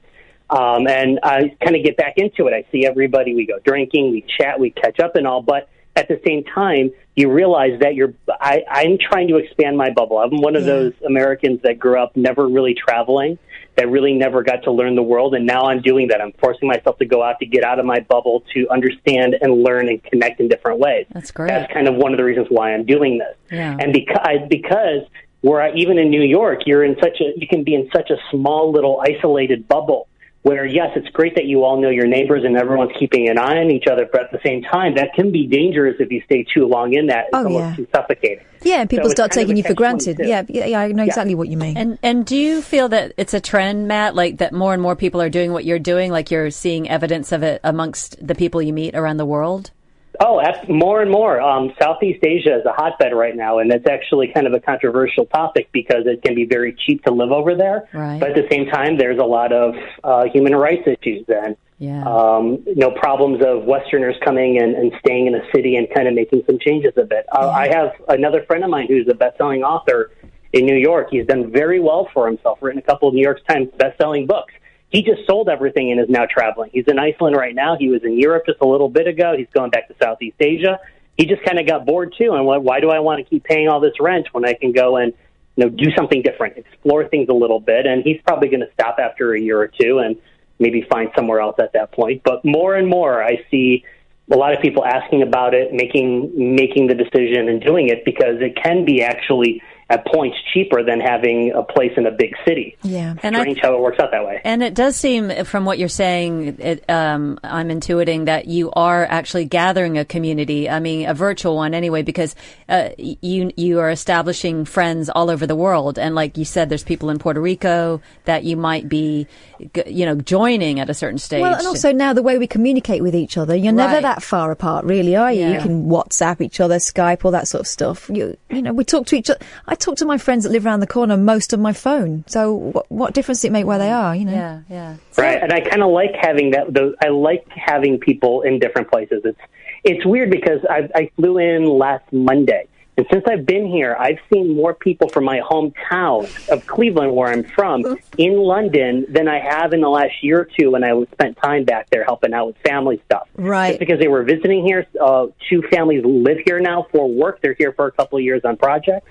So when you travel, you end up seeing people actually more than you do maybe sometimes in just you know your hometown and your bubble because people just get stuck in their routines and all. When you're going to different places, you're meeting those people or seeing people you might not have seen in years, and it's it, it's it's fascinating how that just kind of works out that way. How cool. I bet they're the more interesting people as well from home, aren't they? Oh, very much. So. Matt, so good to speak to you. Phone us again, won't you? I will do. You ladies have a great night. Thanks for letting me chat. I can't wait to see where you are next. When I was a kid, there was a thing called Fraggle Rock, and there was Uncle Traveling Matt. I got the feeling that he's a bit like that. Oh three four four four nine nine one thousand. If you want to give us a ring, we got Nigel and Jerry, but you know you could be on that list too, and we'll get to you as quick as we can. Oh three four four four nine nine one thousand. The Late Night Alternative with Catherine Boyle. You never know just where the conversation will take you. On Talk Radio. For example, we've had a text message through from Ian, and this sounds like a very familiar voice to me. K and K, is there such a thing as full temporal simultaneity? Somewhere in time, is it still the 80s with Madonna the talk of the town, or do you think time marches on relentlessly? Ian. Um, well, in my mind, the the '80s is now. I mean, I can go, I can go there and live there. But do you think that there is? oh, I think what he's saying is, eh, I don't really know what he's saying. Like other dimensions where it's Oh, you mean like uh, string theory and parallel universes? all that crap. mu- this is the sort of thing that multiverse? Ian's into, which I, I think this is why this is probably Ian. Right. Um, sure.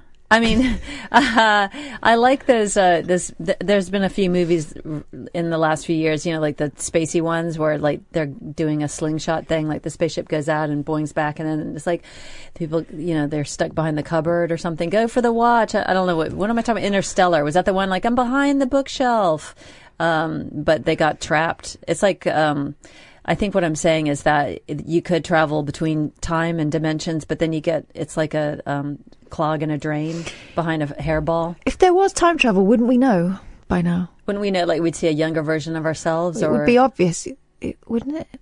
be obvious. Um, someone would have made. Someone would have slipped up and shown themselves.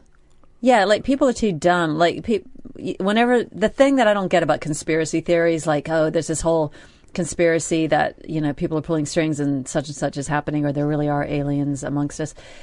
People always want to blab and show off and gossip, so no one can keep a secret. So I believe the alien thing. why do you believe the alien thing? What you mean, like they're like Area 51 and all that kind of stuff? Um, Not necessarily that specific, but I believe that. I mean, it's more probable than not, isn't it, that there are aliens and that they're.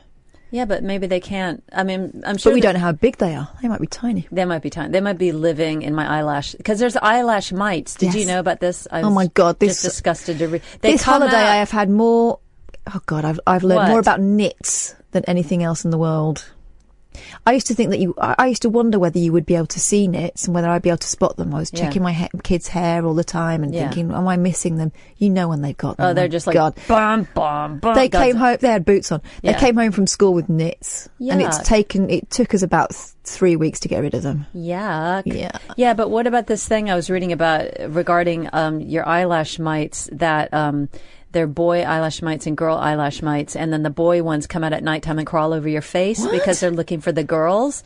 They all live in the cells or like they live in the pores, is what I'm trying to say in your eyelashes. And then the boys are like, let's get some ladies. And then they go and like burrow into the pores where the ladies are and reproduce. But they apparently can't. Um, they have no way to dislodge n- night soil, so they can't poo poo, and so therefore it just when they die, They explode. They explode and poo in in your um, in your pores. Wow, that is a charming image. So please clean your face often. God. I think I'm not using the right technical term, but I think that's maybe they're going to take that doctorate off you. Okay, but but it's uh, the basic facts are correct. there are such things, but I don't know how that compares to multiverses. And uh, can we go back in time and make sure that um, you know Michael Bolton didn't happen? Or Oh no, Michael Bolton certainly needed to happen. I think he, I, I will have no words, bad words said against him. Hello, Nigel. Oh, hi, Catherine. Hey, what's going on? Hello, Katie. Hi, Nigel. Um, uh, you're on again. We're we're on again together. You're on again. Yeah, we're on. So, uh, what time is it now, Catherine? It's cu- about nine minutes to, to midnight. Oh, so I've got time for a song before twelve then. Well, yeah. What what Is that kind of yours? song? Unless it's American Pie. So I want you to do um, Mm-hmm. Carrie Fergus for my mum in a while. You know the one I did before. Okay. Carrie Fer- Um, but I cut- rung up to talk about. Um, today I went to um, register my mum's death certificate, which was Ah. Oh. a bit odd, you know. Yeah. and there was quite a bit to do. You have to tell them quite a lot about you, your father as well, and how he died as well. Really? Yeah, they wanted to know where my father worked, and how old he was, and what you know, uh, all his history as well as my mum's. Should, shouldn't they be able to tell you all that stuff? The records And people. they probably know anyway, don't Yeah, they? I On the wonder if- computer. I guess they're checking. Yeah, But, they're- uh, to make so sure I got- you are who you say you Yeah. are. I got some photocopies, you know, Um, to to send to the council and that to get and and, for, and to uh, get bills reduced and stuff. And Oh yeah, that'll be good. Because you need, you have to have a photocopy to prove that your mum has died. Yeah. Because no one believes you, do they? Well, no, they can't just believe you, can they? So No, you have if you to want to change prove. bank stuff, yeah, you need to. So, so I've got a lady coming tomorrow to sort out the um, put the paperwork on things and and and try and get the um, the, the the burial sorted as well. Right. So it's quite a bit for me to, to do. But I, but and today was the, the worst day of my life, honestly. Um, but you know, asking questions of what my mum died of and stuff, and Yeah. um, it, it, it was it was quite a difficult thing to do. But I managed it okay anyway. Well done. You know, she'd be really Oh. Yeah. proud of you for all you're Yeah. managing to do. Yeah, and I I've been I've been cooking for I did shepherd's pie tonight. Blimey. Yeah, I cooked it in the oven. Well, it was one of those takeaway ones. oh right, okay. you know, you just you just take the top off and you warm it up. But it takes ages to cook though. Yeah. It took about an hour and a half to get to get cooked properly. Did it? Yeah, and and it was only a few spoonfuls when I had it.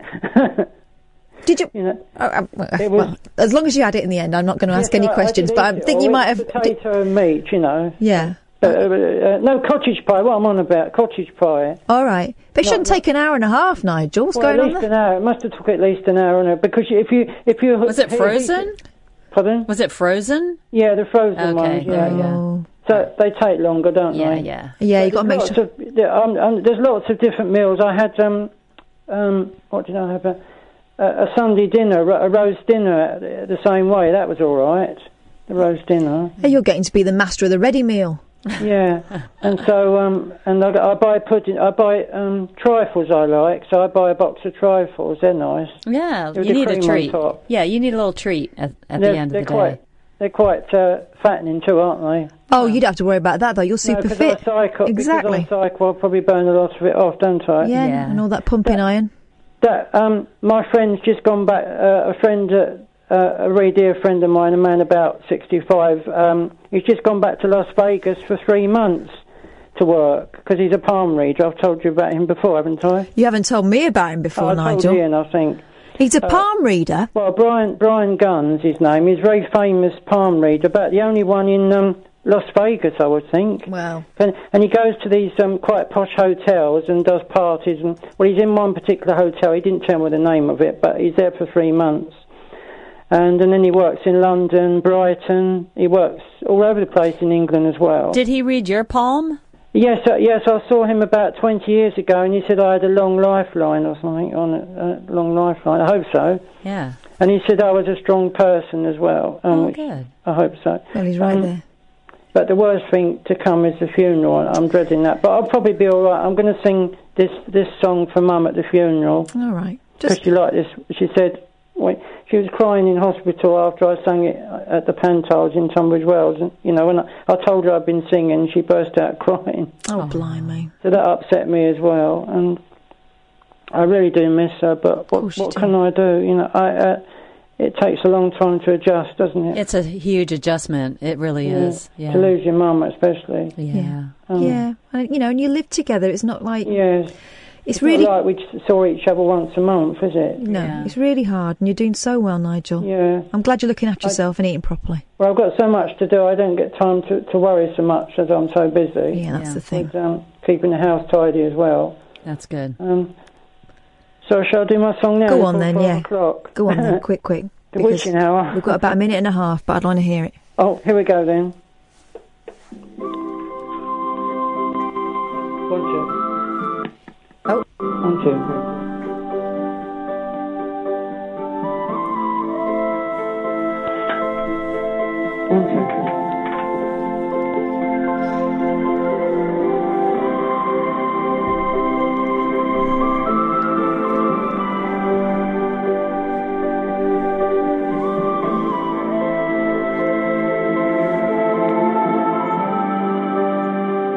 I wish I was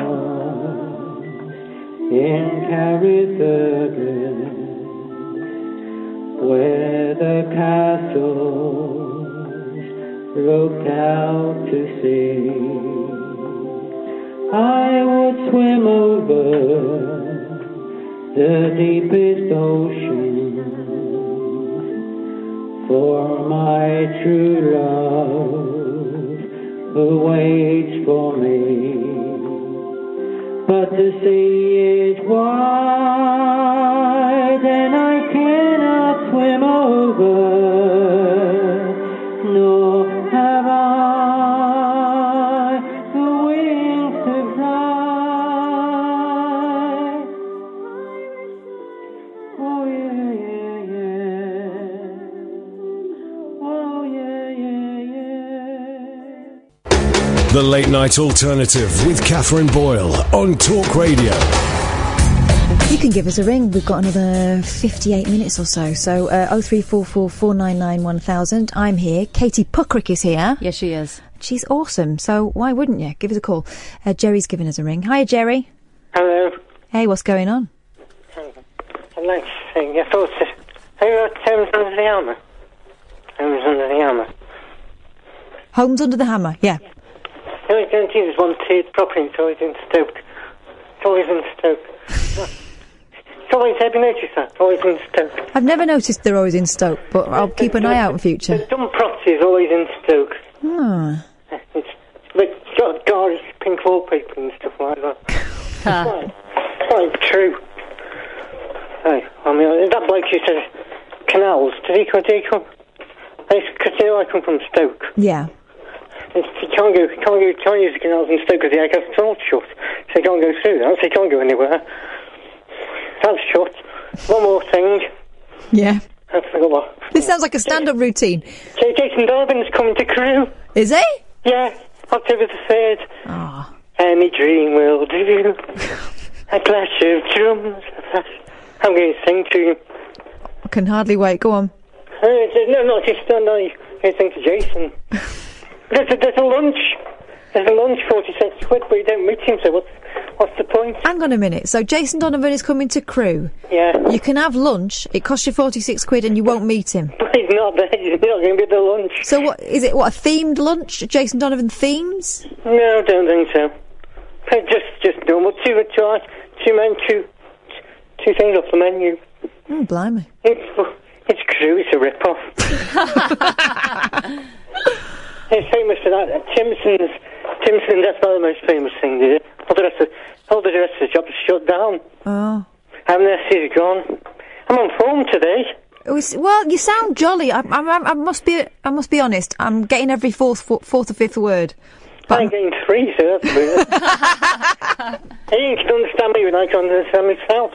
He does what he does. He really understands me. And I'm thinking, uh, that's it. what the hell am I saying? Because he got me down the other week. Got me really down. Got me in bad, bad quality. But go away again, the final one, go away again up the housing, housing list. She'll find away again to the top of the housing list. Get down near the Parkinson's, I got straight to the top. Yeah, but then they took your house off you. Yes, because they might, might live there for eight years. Oh yeah, I suppose. Eight years, and they're out stuck on the carpet all night. Waiting for, waiting for the garret to open the door. Hmm. Not fun. Oh, Jerry. Well, it's nice to hear your voice. It's nice to hear you sounding perky. Yeah, good. Take care. Take- Bye, Katie. Bye. Bye, Jerry. Bye, Jerry. He's just reminded me, right? While Ian's away, he was talking about Ian and the farm because you know he's bought this farm. Oh, I didn't know that. Was Yeah, that- yeah, no. he- yeah. He's got a Qu- few head of cattle, and all right. Um, he's thinking about giving radio up for for the good life. But wh- what he also has is a very very old cat that I'm supposed to be looking after while he's away, right? And um, she's very old. She's a teenager. Do you go to the house or have you brought her to your house? I will go to the house. Yeah, because cats don't like to be displaced. Oh, No, and she's They're very only just moved to territorial. the farm, Uh. so to, to be with him. So you know, obviously, too much messing her around. She's Yeah. not gonna, not going to like. Butter especially- on the paws. That's that's what they say to keep the cats from running away. Is that right? Yeah, it's supposed to distract them because they're licking their paws like, what the f- Why are you even this? ah?" And they lick and then they don't run away. Oh right, well that's worth bearing in mind. Yeah. But yeah, I'm going to go over there, and I spoke to him today, and I said, "Do you think I should go?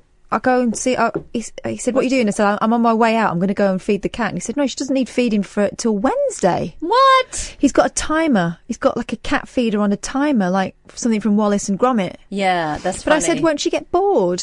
He said, no. I said, well, Aye. I bought her a tunnel. You know, like one of those springy out cat tunnel things. Oh, he you're said, oh, so- she hasn't played with one of those for years. I went, Well. well, well, maybe today is the day. See, I like your approach, which is holistic and actually humane, unlike Ian, who seems to just have a pet on a timer. I mean, he's like the uh, pet equivalent of that man that put controls in his hands Yeah. that we d- were talking about earlier. Yeah. Remote control. He does love that cat. Why but- doesn't he just get a robot cat if that's how he's going to treat the cat? It's a bit late now, but she, but she's old. She like, and she does love him. And what's his na- her name? The cat. Velvet. Velvet. And she's a black cat, very skinny. Aww. An old, old lady.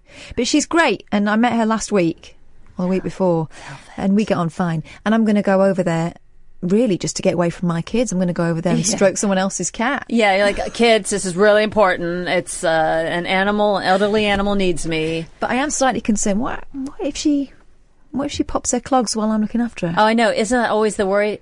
Guess what? That happened to me. No, stop it. Yes, I was house sitting slash cat sitting for very very dear friends, and the um they have two cats, and one of them just took a turn. Oh, Her God. kid- kidneys packed in. And uh, it was time to take a dirt nap. It was time. It was time to you know get that shot, the sleepy time shot. Um, and So you didn't just find it. uh, no, had to make a decision. I had to make a decision, but I well, I I didn't make the decision entirely on my own. I took took her to the vet. The vet said this is it's curtains, it's curtains for pom pom, and so then I called called Pom Pom. Yes, pom pom, and I loved I just loved her. I loved her and her brother Bambi, both of them. And they're both in kitty heaven right now. But um, where ha- Velvet will be joining them shortly.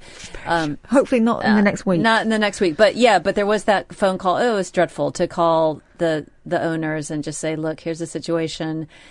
You know, there's really no hope, and I'm just letting you know." And then you know, sobs all around, and then I had to go and.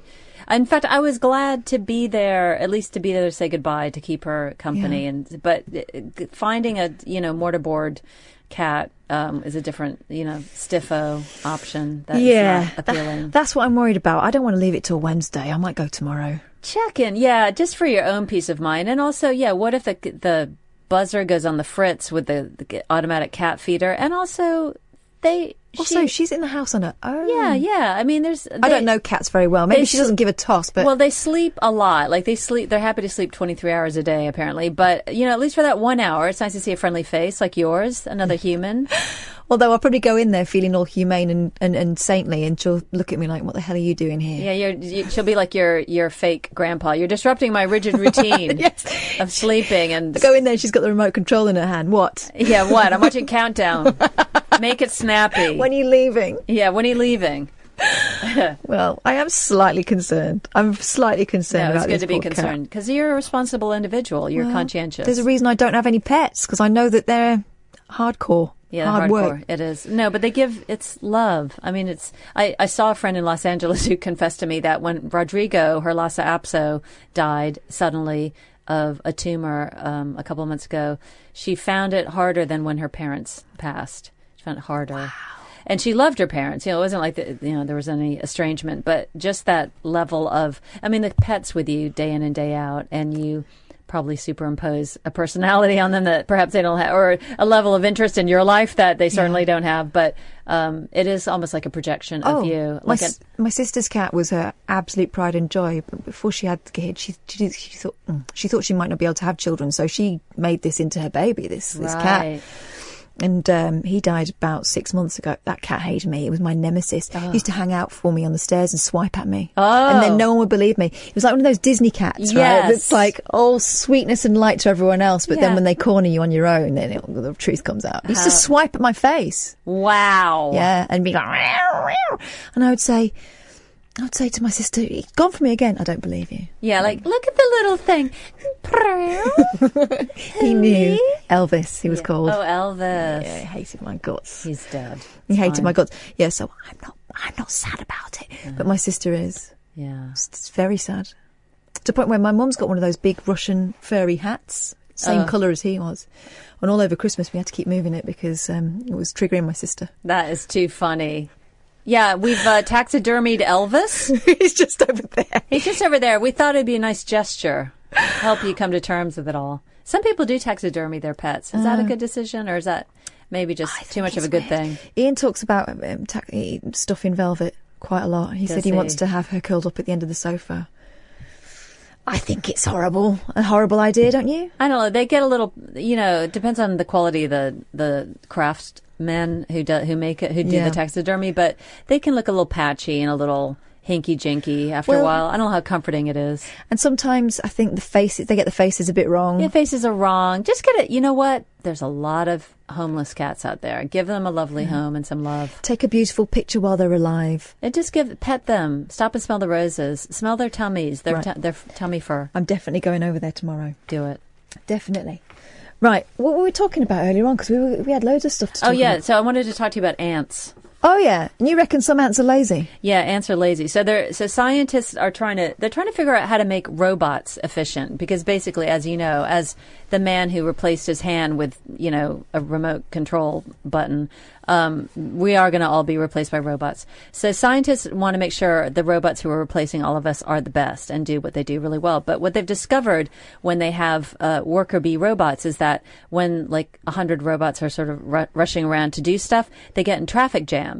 Um, and so what they did, did Right. was, you know, because it's like they're all rushing to do the task, um, much like humans all on a highway trying to get to a destination, the same destination, and then there's a clog. So they thought, hmm, let's look at ant colonies because there seem to be quite a lot of ants in there, and they're all doing things. They're very efficient, and you see them excavating their ant nests and you know shifting stuff around and dragging food in and dragging dead predators out, and you know busy, busy, busy. Well, turns out not quite as busy as you would have thought. Turns out that 30% of ants in a community do 70% of the work. Wow. So the other uh, It's all this bullshine about every ant counts. and yeah, that- yeah, and, and like making us, you know, humans feel all bad You know because that like story, the grasshopper and the ant, where right the grasshopper got taught a lesson because Yeah. the ants had all made provisions for the winter. for the winter. Well, it turns out thirty percent of ants were making provisions of the winter, and seventy percent were just jerking around. and it turns out that this is the most efficient way to do it because if hundred percent of the ants were rush, rush, rushing to do X, Y, and Z, they clog up the works, and Right. and it doesn't actually get done. So. Um, no hard feelings. The 30% are apparently, as far as we know, happy to do the work because then what they did was they, they marked these ants, like they sort of painted on their abdomens. And, and so they had these kind of like Burning Man looking, you know, glitter ants. And they took out, they're like, okay, these ants with the green and blue on them, they are working really hard. We're going to get rid of them, took them out of the equation. Turns out the other ants who were slacking off stepped up to the plate. Ah, right, okay. And there's like no problem about the hierarchy. It's like, okay, oh, Bob isn't here to do like the the heavy lifting, so I will. So it's no problem. So they, um, th- it turns out that a little bit of well timed laziness is does actually contribute to a situation. So what actually is happening is they're working smart. Yeah, they're working smart. And and they're trying to they're looking at that in designing robots. But I kind of related to that because I used to work when I first moved to London many years ago. I worked at Manpower and I did all this temp work. I popped up in offices with my ludicrous um, like really high brush straight up bangs and bright red hair and crazy clothes and um, I would be doing data entry or working as a secretary in an office and um, I was good at my job. I enjoyed typing, and uh, we all all the worker bees would go to the in tray and take a handful of stuff, and I'd always finish first. So the other typists would get all mad at me because then I had time to relax. I put my feet up on the desk, open a magazine, uh, maybe use the photocopy machine to make some little i- extracurricular copies for my incipient pop music career. Um, but they were all mad. I was doing my part of the work. I don't know what they, I, and I refused to do busy work. So I don't know. I, I wasn't really sure. I guess I should have done busy work to make people, you know, not resent me. But I can't help it if I'm fast and good at my job. Exactly. If you're organised and no one else is, I used to get the same thing because I was the only kid in my year that was doing Spanish. I used to have a lesson. My Spanish lesson was me and an old lady, and um, and so I was in class when they were all like not, and then when they were in class, I was out in the common room doing all my homework. So when they did see me, I always had my feet up. Right. But that's just because what am I? I'm going to sit here twiddling my thumbs. Or waiting for you lot to turn up. No, I'm going to do get my work done, and then we can Right. then we can play. Isn't that funny how that makes makes people all mad? I read a story, you know, Saturday Night Live, the Yeah. iconic comedy show in America. Um, Larry David, uh, he of the Larry David Show, was a writer on SNL for a little while, and he incurred the wrath of Lorne Michaels, the uh, iconic producer of the show, um, because he Larry David would very methodically work out his sketches, you know, cross the T's, dot the I's, finish the work, turn it in, and then just be at the elevator banks at, you know, 5.30 on the dot, like did my work. And the culture at SNL at that time and probably now was, no, you stay till one, two, three in the morning on the Friday before the Saturday Night Live. And so Lauren Michaels saw it. Larry well, a lot of David- it was sort of cocaine it fueled. was wasn't it? Mm. cocaine, And- cocaine fueled as well, but it was like a thing where you're like, there, you're just there. It's like part of the, you know, the writers, the writers' room. And so Lauren saw him at the lift and just said, uh, "What? Where you think you're going? I'm home. I'm going home." Larry David says, "I've did my work. No, that's not right." So I, I don't know. That's a But I think if you're a writer or anything like that, you know, I've done jobs like this, right? I- For example, when I first started presenting shows on um, BBC local radio, because I was staff, they used to really get their money's worth out of me. So I produced the thing as well. Yeah. So I, I would have done all my um, setup myself. I would have pre-interviewed all the guests. Blah blah. I was in there from like eleven o'clock till eight o'clock at night, right? Because I was doing a drive time show. I had no life. Yeah. I had nothing to say f- about anything. Well, I that's had the no thing. opinions. I was having no experiences. I had no stories to tell. right. Yeah, you have to get out in the Creative world. stuff, You need to be out and living, don't you? Yeah, you have to be out and living. Uh, That, that's a funny. I mean, television as well, very exploitive industry, and um, you know they just expect you to be there, but really you're no good to anyone if you can't if you can't bring fresh experience. So Something from outside work. yeah, so also known as slacking off. also known as just living and breathing in the outside world. God, yeah. I can't remember the last time I just lay on the sofa and did nothing. Well, you d- were trying to, weren't you, just now for the last two weeks with your staycation? I know. which Kids was- do not uh, don't appreciate it. No, they're not. They're not participating in that concept with you. No, but tell you what was cool. I was hanging out with ki- with my kids like all day long and Who not are- having anywhere else to be, not having to watch the clock and stuff. And were they strangers to you now? Ah, they're cool. I mean, it turns out they're very tolerant, and they um, they didn't ask me for ID or anything when No, I first okay. arrived. But no, they they appreciate it, and I still think you know my parents gave me um, earache about not going away this year. I don't think it necessarily matters where you take your kids as long as you spend the time with them. That is the thing. Yeah, spending the time with them, and they, and you were saying that. In fact, you were discovering that they're pretty good company. They're really fun. They've got because now they're my eldest is about to turn ten and my youngest is about to turn seven, and they're hilarious. They're like a little mini French and Saunders, you know, the way they talk to each other because, you know, they hang out with each other a lot and maybe n- not so much reliant on me. Right. If I'm there, the little one always wants to sit with me and, they- and I tend to be the focus of attention because they, they, they're vying for, you know, Well, they're, you're a novelty. yeah, but when you just when we just hang out, the three of us or the four of us, as it was o- over the last couple of weeks, they're fun. They're fun, and the way they talk to each other. My youngest was having this, as often happens, turns into um, fighting with those two, verbal sparring, and uh, the eldest was saying, "Your attitude sucks." Because she's been watching a lot of uh, YouTube. Your attitude sucks. My attitude's fine. You've got an attitude. I haven't got an attitude. You have got an attitude. I haven't got an. A- Actually, yeah, I've got an attitude. That was the youngest. That's hilarious. At seven, she recognises that fact. Yeah, I like it. And I whispered to her and I went, Tell you what, I'll tell you a secret. but they're fun, you know, and I don't. It was hard to switch off for the first week, I've got to be honest, and my sleep patterns were all over the place, but I d- it was great. It was great to spend some time with them for two weeks. But I am knackered. Yeah, you're knackered now. You're, and plus, you had to go on the rickety roller coaster and That the, and like, monorail, the man. monorail, the ha- the Flintstones. Kind of pervert invented that. That is like some kind of health inefficiency situation. They should warn you not to go on with someone who is not able to pull their own weight or at least reach the pedals. I mean, Yeah, just it's a, incredible. well, it's a metaphor for society. She was the ant. She was the wrong ant, and I She was, the, right ant. Yeah, you were the thirty percent. She was the seventy percent. Hey, have you heard the thing about the um, black sarcophagus? What? There's loads of people on Twitter talking about how they want to drink the juice from the sarcophagus. Oh, I know, I know right? about the sarcophagus juice. Right. So do you know what's happened with the latest thing? They've they've, they've worked out who's in them. So there's more than one. There's three. The remains of three different people. It's in like a there. slush puppy. Yeah, and they're of humans. That's it, and they're all kind of slurping around in um, like this sarcophagus juice that they reckon is probably mostly um, sewage. Wait, so from their own personal sewage pipe? no, I think or there might have been just- some sort of seepage. Oh, seepage. External seepage, which Oh, no, one wants. Internal to external and back to internal. Don't Horrible. drink Look, that. It's red. What's the the red is looking quite appetizing though. That it's like there it is nestled between Actually, skulls. I'm looking at the interior of this that sarcophagus. It looks an awful lot like what was in the envelope that I got sent by my This is stepgranddad. what I'm saying. He's sending you sarcophagus juice. I should have eaten it. Yeah, slurp it up, get that straw out. giving me the Is that powers. like jelly? It looks like a party treat. It's thick. So, Delicious. here's what it's about. Here- Three skeletons have been found inside a black granite sarcophagus Mm. uncovered in the Mediterranean city of Alexandria in July. I love it. Nadia Kida from um, Egypt's Anti- Antiquities Ministry revealed the skeletons belonged to a woman in her early 20s, a man in his late 30s, and a man in his late 40s. Some party. The female was relatively short, measuring between five foot three inches and five foot five. That's not short. That's not short. It's three inches taller than I am. Give me a break. How can they be taller in sarcophagus days? That's not right. I think they might have shrunk in the. Um... All right.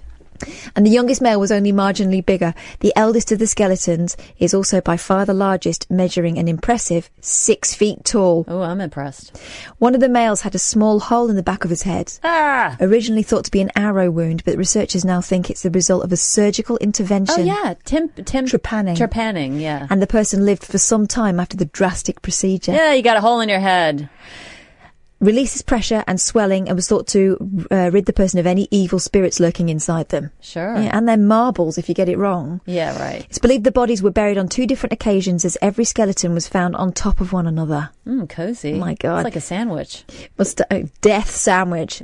Mustafa Waziri, head of the Supreme Council of Antiquities, said the researchers also discovered small gold plates wrapped in elaborate artwork alongside the remains. Hmm. The artwork is believed to indicate military rank and could prove that the individuals were Egyptian soldiers.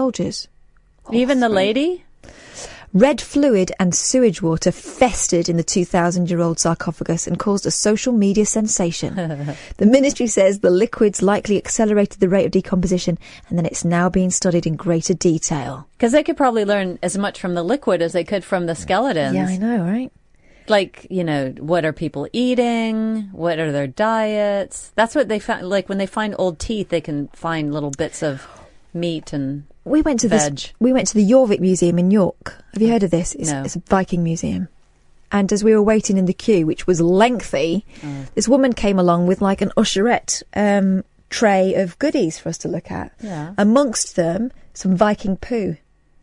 and you could see what they'd been eating. You could see that it was like um, there were like old sort of rabbit bones in there and um, co- bits of corn and stuff. Ah. That's a good diet. Delicious. Not Oh, the yeah. poo, but although apparently they suffered quite a lot with their um, constipation. Yeah. Oh, because they weren't getting enough fiber. I'm guessing. Yeah. I'm guessing. So yeah, Vikings. So, so um, the sarcophagus in the m- in Alexandria, uh, this liquid. Are they saying that normally when they crank open, pry open uh, a mummy's tomb, there isn't a delicious broth, bouillabaisse? I believe that. I believe that's the thing. That's the difference So with that's- this, that's and why also people are that these three decomposed bodies.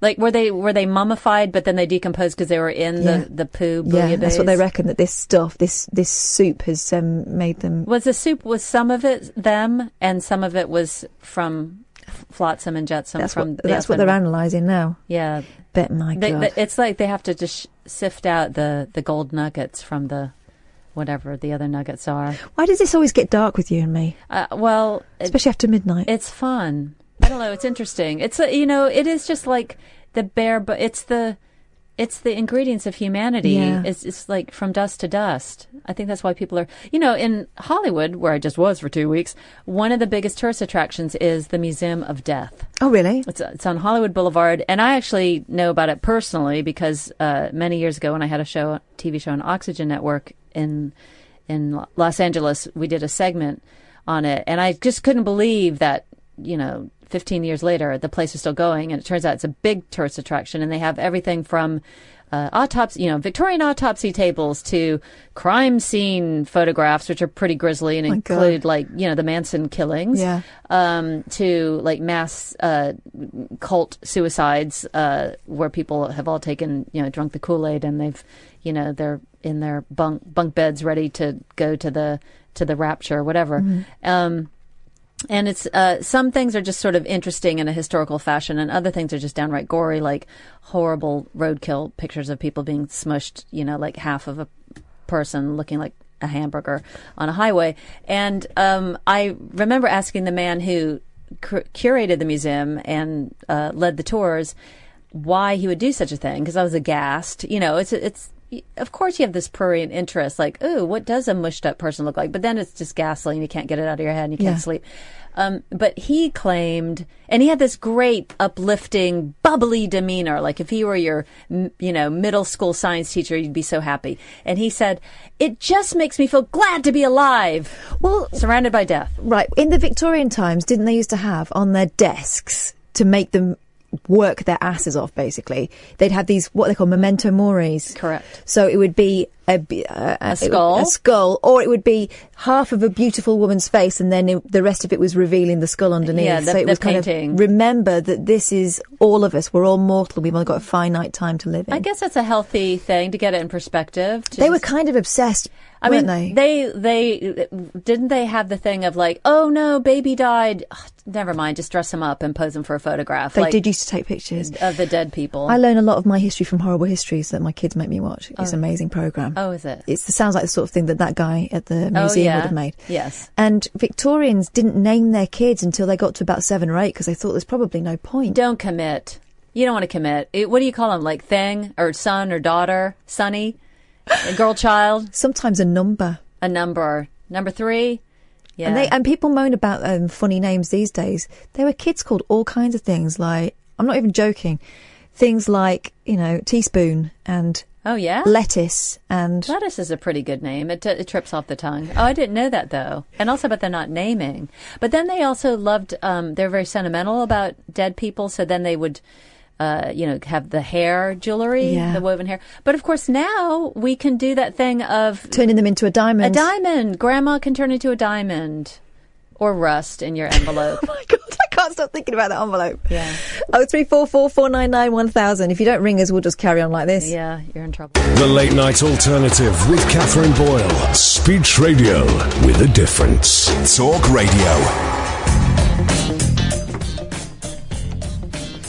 Just talking about how macabre things were in the Victorian times, but people still do portraits, you know, of, of babies that pass. Oh. Do they? Yeah, yeah. I've, kn- I know people that have had them. it's something that they give you in hospital so that even if you can't deal, you know, it helps you deal with it in the long yeah, term. I guess. is I the mean, idea. that, it makes sense because you 'Cause that's your child, you know? Yes, yeah, that's your child. Yeah, um, have no no input on that No. particular. but the macabre. I'm not being a Never mother. stops. I'm not. Uh, but then again, um, yeah, I guess. Especially with a baby, you can't. It's not like you can go down to the shelter. Well, you could go to the shelter. You could fo- go down and to the orphanage. Just pick up another one. Well, in it's the a Vic- snap. in the Victorian times, they didn't have high expectations of um, mortality, so I guess I don't know. They just they seem to have, in some ways, a lot more of um. Well, they faced facts. Yeah, Yeah. that I suppose they had to. Yeah, there was no cushioning from r- the harshness of reality. Do you want some more facts? Please. Loch Ness monster found. What do you reckon? Again? Shocked tourist captures 20 foot object lurking in the highlands. Ladies and gentlemen, it seems like finally the, the mystery is completely solved. In this bizarre video taken from the shores of Loch Ness in the Scottish Highlands, s- says the Daily Star, a long black object appears to breach the surface of the water. Uh oh. It then appears to travel across the lock at startling speed. The clip was posted to YouTube by an unnamed user Hmm. immediately. Hoaxy folksy. Who wrote, I lay back sunbathing with a friend on the beach, having lots of laughs. And then as the day went on, we looked at the water and saw something unusual. It looked about 20 feet long and kept going up and down. Up and down, huh? So I turned my camera video. We couldn't believe what we were seeing. It came right round, as you can see in the video, and then passed to the right of us in the water where I could no longer see it. It was actually amazing. Whatever it was, it was big. So put your name to it if it's true. Yeah, I don't know. And also, do people really go and hang out on the beach of Loch Ness? Is it is don't know. it that kind of environment or I thought it was just blokes with like binoculars that went and hung out with there. blokes with binoculars? What is that pervy? Um, we were watching some weird reality show that I've never seen in my life, and it had a pervy guy in it that everybody knew was a creep. Um, uh, what was that one? Big Brother. Yeah. Anyway, yeah. Um, interesting that there's always, you know, the bloke with the binoculars, or there's always the one designated creeper. Um, and that show had it. Oh yeah, and maybe more than one. I don't know, but he certainly is um, getting attention for it. isn't Hand, hands on. He's very hands on. he? Do you believe that thing of some people are really tactile, or do you think that? uh, Because Do I believe the thing is one? Because um, I've heard that quote unquote defense a number of times. Oh, I'm just No. really tactile. No, no, no. Because um, if you're loving and uh, I don't know, I affectionate. know who I can touch. Yeah, you know, you still have boundaries. You know, you would not. Uh, yeah, if you. The thing is, if you are loving and affectionate, you also, if you're normal or nice. Um, you prov- you have empathy and compassion and a sense of what's appropriate or not appropriate. Yeah. So a person who's handsy, touchy feely, and just says, "Oh, don't hate me just because I, you know, I love people. I'm really friendly." Like he's, tur- you know, they're turning a their vice into a, you know, some sort of fantastic selling point about themselves. So no, I don't believe that. No, I've had experience before of people who were. and This is this is the term for it, a space invader. Uh-huh. So that there's nothing you can. You, nothing you can say that they've Nothing- done. They've not touched you. Not actionable. but y- but you know that they are f- closer than they need to be, Yeah. and they're doing it on purpose. That's the mo- that's insidious. That stuff. That's like a control thing. Mm. As are you going well. to say anything? I mean, that's also like i- if you saw any of the um, Trump Clinton uh, debates where he was just hovering in her space too closely, so he's like lurking around like Dawn of the Dead. That was weird, wasn't it? Yeah, So and- much of what he did was weird. I know it's just it's it's just fun, you know. But he strikes me as someone who's never been told that his behaviour is inappropriate. Oh, I think he was though, because his dad apparently was extremely domineering. Oh, really? Yeah, his dad was extremely horrible. So I think that went. That's why he's so such a limited individual. That's why he's so damaged, and so like he needs to keep going. I'm fantastic, and let's have another rally. Because he's telling himself. Yeah, he needs to pop. You know, pop himself up, but he'll say, "Oh yeah, my dad was really tough." So I think both mom and dad were really withholding, and I mean, you know, and he he took that material and really turned it into something on his own as well. Oh My God. Yeah, but um, but I don't know that you- we could call him touchy feely. unless he's handsy. He's handsy. Yeah, yeah. He is definitely. I don't know what I meant by that. He is definitely handsy. He's handsy. But also, no, hang on a minute. What about the whole thing of having to hold hands with people, female politicians? What's that? Uh, he Theresa May does not strike me as the most um, approachable woman in that way. No. It's not like who would you do that to? I can't think of anyone you would do it- that to anyway. And it's but so funny. And the opposite side of the coin is Melania, like desperately slapping his hand down when Yeah. he's trying to, in a showy fashion, like, "Oh, look, we're holding hands, just like we love each other, like the Obamas did." Uh, and she's not having any of it in their separate bedrooms. But I, it, this it, this is one of the few occasions where I, th- I wish Margaret Thatcher were s- were still around because I would love to see her go toe to toe. Oh my God. With Trump, Can you she imagine would- trying to grab her hand. J- uh, she would just he he would be dead. She would get a karate chop to the She- windpipe. I, karate chop was exactly the term I was going to use. There'd be like a punch in the throat. God, I don't think he'd even try it, would he? Oh, he would. He would. Try. Oh, I heard this interesting um, uh, broadcast uh, radio doc on her on how she was as a, a boss. Um, it's on this thing called Archive on Four, and they cluster together all of this archive uh, footage that they have. And apparently, she was very. She liked uh, knocking back a a little shot of whiskey at the end of the day and kicking off her shoes and kicking back with the the boys in the cabinet. Like she was uh, quite feminine, quite flirty. Yeah, I've heard that, that she was quite flirtatious. She wasn't Yeah. a, she wasn't a woman's woman. She No. quite liked that whole thing of um, being the being the object of their admiration. Yeah, yeah, Queen Bee. So, so that was kind of a, a interesting insight. But yeah, I think she'd have a, she'd uh, put old Don, Donny Boy, in his place. Oh my god, can you imagine? It'd be it'd be supreme just to see that. Yeah. Be so good. Let's have a look at what we've got here. Cats are awesome. I will find out whether I get to keep my sweetheart. So, oh, this is from Roger, who's had a cat hanging round at work or something. He wants to Aw. keep it. Well, I think Ian had a go at him last week, suggesting Ah. Why? that, well, suggesting that he'd stolen someone else's cat. Oh, because the cat was so friendly. Like it wasn't a, a, a feral Yeah. cat, and it was obviously like very um, so, so- socialized. Yeah, I, I had that. I had a moment once with someone else's cat. That sounds wrong. But I used to live in a block of flats where at the end of my corridor, there was this couple, and there was often a really strong smell of weed coming out of their um, apartment. So, and they were there all the time. And they had this cat that they used to kick out into the um, corridor. But not open the main door, so it would just be trapped in this kind of hinterland of no, not being in the flat, but s- not being out enough to be able to do anything that cats like to do. Yeah. So it used to like scratch at my door, Ah. and it used to be there, and I used to sort of look at it, and it was very scrawny. And Hmm. I remember thinking, God, if this was a kid, if this was a kid, would I call? Should I Yeah. call the RSPCA? Yeah. And, and on the occasions where they would open the door and let it out, it used to jump in through my window, and, and I, on a couple of Ah. occasions, I found it sitting on my bed. Oh. So, you know, if I wasn't the person I am, um, maybe I would have kept that cat. But you can't do that, can you? That's someone cat- else's pet. cat- well, cats are.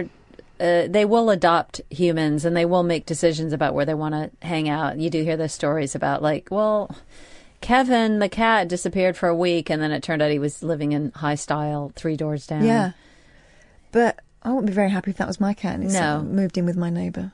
No, I mean, that really, there's no coming back from that. That's quite a blow to one's self esteem. Yeah. Is this call for us, uh, Happy Tree?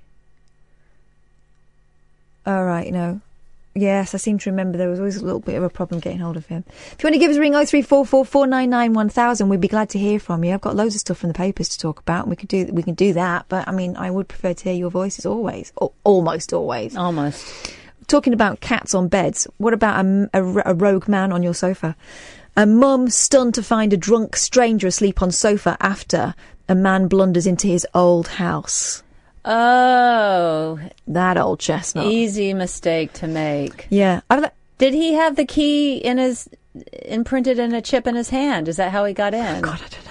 How did he get in? Here it says in the sun, the mum or two got a shock of her life when she came across the drunken stranger fast asleep on her sofa. Fortunately, the mum described the man as polite, and he'd only gone there as his parents lived there two years before. He must have had a key, surely.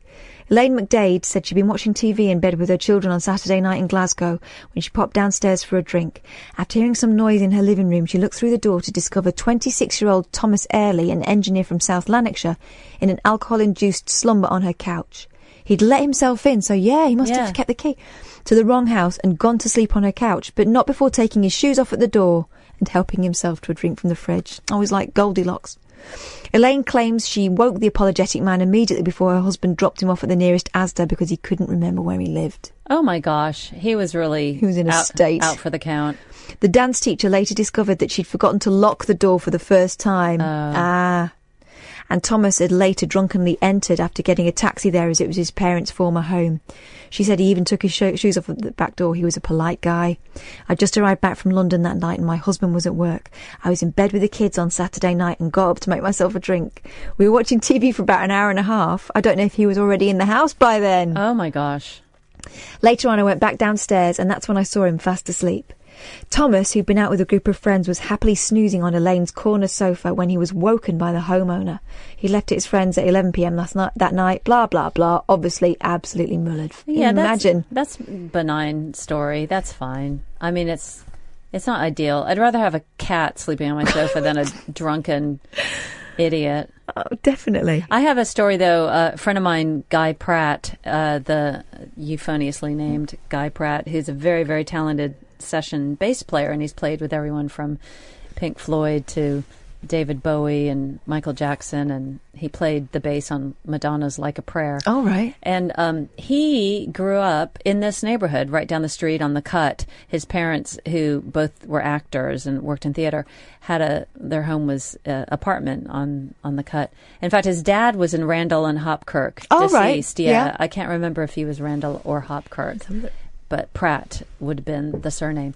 Anyway, um, because his parents were theater folk, he tells all these great stories. He has a book out, My Bass and Other Animals, and he has a, a show that he tours from time to time based on his life, it- which is just hilarious and um, filled with fantastic tales he's telling on He sounds various great. celebrities. Where did you meet him? Oh, uh, he's a f- he goes out with a friend of mine, and you you got to get him on this show. Ah. He sounds amazing. Maybe maybe we get him in this week. Um, Sure. Honestly, do. Yeah, I mean, I don't know if he, he's promoting anything right now, but anyway, um, but he is such a great storyteller. Anyway, this is one of the stories, which is he was a child, as fast asleep. Um, and uh, he got up in the middle of the night to get a glass of water. And as far as he was concerned, there was a hobo asleep on the sofa, and he was terrified. This disheveled, drunken man snoring away went in, tiptoeing, like crept out of the room, went in to wake up his parents, and they went, "Oh, no, don't worry, that's Peter O'Toole." so this would have been like early 70s or something and you know peter o'toole did like a drink or 10 yeah Mm-hmm. yeah. yeah, Wow, imagine that. Yeah. That reminds me of a story, not drunken, but wrong, a wrong bed story. My dad's friend used to work in London, but he was living away from his family at that time, so he was staying at this B&B. This is like in the nine- mm, 80s, maybe s- late 70s, 80s. He used to stay at the same place all the time. He used to go home on the weekends, come back on, um, uh, you know, on the week, uh, like late Sunday yeah he would just collect his key himself. He could let himself in. You know, the landlady knew him so well; she didn't need to sh- show him to his room anymore. Always had the same thing. So he lets himself in as usual. Takes his key, goes up to his room, doesn't turn the light on because he's so familiar with it. Gets undressed, gets into bed, and then there's this, "Ah! Ah!" this screaming. Yeah, yeah. Turns the light on. It's Dora Bryant. Who was an actress from, like, famous actress in the 90s, I'm going to say 40s and 50s, maybe Okay. 60s. 60s. But yeah, he got into bed with Dora Bryan by accident, and that was his famous his brush with fame, because obviously there'd been a change in plan, and Yeah. she'd been given his room. And yeah easy mistake to make but my goodness can you imagine waking up in the middle of the night to have some yeah a man climbing in climbing into bed with you? yeah and it being like ending okay like oh sorry yeah It sounds like something from the sort of comedies that she used to be. in. yeah yeah life imitates art Oh my god, it, it, it's um, I- I've never been in a situation where someone has let mes- let themselves into a hotel room, but it must happen. there yeah i don't know there's a um there's a famous artist um sophie ugh, i'm launching into a story and i don't have all the facts and figures but anyway french artist who as part she does performance art and does photographs of herself and ve- you know very uh, interactive uh, art with people's lives. Like she'll do things like find letters that people have discarded and turn that Mm-hmm. into Mhm. art. But one of her things was she got a job. One of her projects was she got a job as a chambermaid in a hotel, and then would go and photograph people's belongings and their suitcases and everything, and turn that into to her art. And then she would, I guess, find out people's personal details and then send them letters about things that she knew about their lives. Like Oh just really my. like stalker creepy stuff. Um, but the artwork was was great out of it. So totally worth it. Yeah, yeah. This was But sort probably of- actionable. Yeah, yeah. I mean, she she worked in this doing was doing this in the seventies and eight- and the eighties, so it wasn't. Oh, we um, know those were wild times. Yeah, those are wild times and s- a little bit more lawless than they are now. Oh three four four four nine nine one thousand. We've got about fifteen minutes if you want to join in. If not, you know we're going to get this. The Late Night Alternative with Catherine Boyle. You never know just where the conversation will take you. On Talk Radio. I mean, very unimaginatively, both Katie and I have uh, got quite a standard name, haven't we? Yeah. Well, Are you a Catherine or are you Katie? I'm Kathleen, but it's not un- unimaginative on our fault. No. But what is it like, Ka- Katie? I- I used to be there. y- Always used to be more Kathys in my class growing up, and I there'd be a hand, you know, a couple Katies. But now I hear Katie all the time, like yelled at toddlers. So I, I have a toddler name now, which is I guess it's good. I don't have an old lady name. No, wh- when I was growing up, there weren't that many up north, and then we moved down south, and there were quite a lot actually of Catherines, but Oh. none of them were called Catherine. They were all Kates and Katies and Yeah. like you say, Kathys and all that kind of stuff. Yes. But my great grandma Elizabeth thought my name was Kathleen till the day she died. Get involved, Grandma. She used to call me Kathleen all the time, and it got to the point where we stopped correcting. her. I was like, "Yeah, okay, whatever. Wow. Exactly. There was no point. I not on the ball, Grandma. Focus. Hey, Happy Tree. Hey, Kathleen. Cheeky. We've um, had a bit of trouble getting hold of you tonight. What's going on? I don't know. I was speaking and you weren't hearing it, so Oh, how odd. We can't I have don't know that. what's going on. Maybe Brexit is not allowing British people to speak to uh, the greater EU or something like that. I That'll don't be it. That'll be it. The um, onslaught has begun. know. Yes. Oh, nice to hear you in fine fettle. Thank you. Uh, with uh, with Katie as well. I remember you from the the. oh, God, I've forgotten what the the show was. Now was it the tube? No, the word. It was the word. Yeah, that's the Tube one. Club, yeah. Yep. Um, so yeah, I was just interested. I mean, I, I've been listening. I haven't phoned for ages, but I've been lis- still listening now and again. But I just lost the interest in phoning uh, any radio for some reason. But you sparked my interest by you were talking about invasion of personal space. Yes. Well, um, I have just left a job because of this that has been going on for about two years, and it's, it's well, I mean, as a man, do I get to complain about sexual harassment? Yes. Yes, you do. Of course. Cer certainly, it's it, it's interesting. Well, it's interesting from the perspective that I now know what it is and and how insidious it is because you just can't prove anything, and Exactly. you can't. You s- you say, and, and it just totally. ju- It just makes you feel very. Um, what's the word? Unsure of yourself, very unshaky. I don't know. I don't know. No, I mean, it a- makes you feel a- very weird. A lot of a lot of its power is the fact that it's could be passed off as being in your mind. Well, I mean, it's like oh, well, it's it's this horrible. But I mean, I won't go into all the details of my workplace. Uh, But was it a woman I was, then I that was, was a doing it? teacher. at- Yeah, well, well, I mean, the thing is, being a language teacher, I'm I'm always working with- predominantly with women Mm-hmm. because mainly women do languages. So um, I found myself the only male in the eight-strong language centre in this school uh, in Estonia. I won't mention exactly where it is because it would be identified, and I'm going to slag them off. Hmm. But um, I have never encountered such corruption and lies, blatant lies. Like, uh, man, am I so naive? The boss goes to a meeting, and they tell her something. She then comes back, and she has a meeting with us, and she tells us. She, it's just a, s- a fiction, and it's like, oh well, they said that, and then they said that, and this wasn't my idea, and the whole thing was her idea, and then she comes up, and well, okay, uh, let's get on back onto the main subject what she did to invade my personal space was touching, pressing into me when she comes up to my desk and looks at something on the computer and you know just kind of leaning into me, and I'm like, what's she doing? But when they start doing that, you just think, oh well, maybe they're just leaning too far out. Who knows Yeah. what? You think, oh, that was awkward. Yeah. And then it goes on and on, and you think, what, what are you doing? Um, and then the worst thing she did, which was very weird, was that, you know, I'm sitting at a desk, so I'm at that height, And when I she wants to speak to me, she came and s- came up to the desk and crouched, like squatted down, and looked up at me and showing you know what there would there would be on view um, Uh-huh. in Oh. that position. And I'm like, and I'm thinking, what are you doing? You're my boss, and I'm here to teach people. I'm not here to flirt with. And you're married anyway, and I'm not interested. And what, what are you doing? And this is totally inappropriate. Yeah. And it turns out that she'd been going round the entire school for two years, flirting with all the militia people. And oh, maybe I've, I've mentioned what it is now. And um, they were all completely enthralled to her mini skirts and high heels, and Right. in in the middle of a meeting, she would sit in the middle of the of the of the room and just have her skirt like up at her waist, you know, the kind of thing where it rides up, you know, when you put, cross one leg over the other. Oh my God. And she would wear and she would wear stockings that had a pattern specifically at the top, so that. And I'm thinking, well, we're not meant to see that. And oh, so I had to leave that place. I was just I can't I couldn't take it anymore.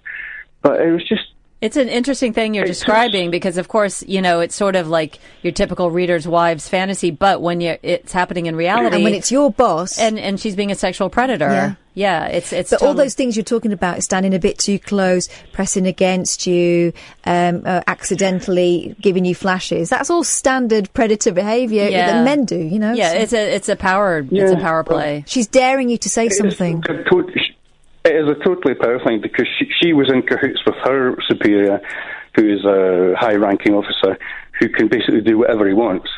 So she, we suspect, you know, he had a, he would do anything to protect her from everything. So we suspect that there was something you know, going on there. And so she could carte carte blanche to do anything she wanted. And so I would go to people and complain and say, what's going on? And they would say, oh, well, that's just her. And, you know, just, you're overreacting. Why don't you just ignore it?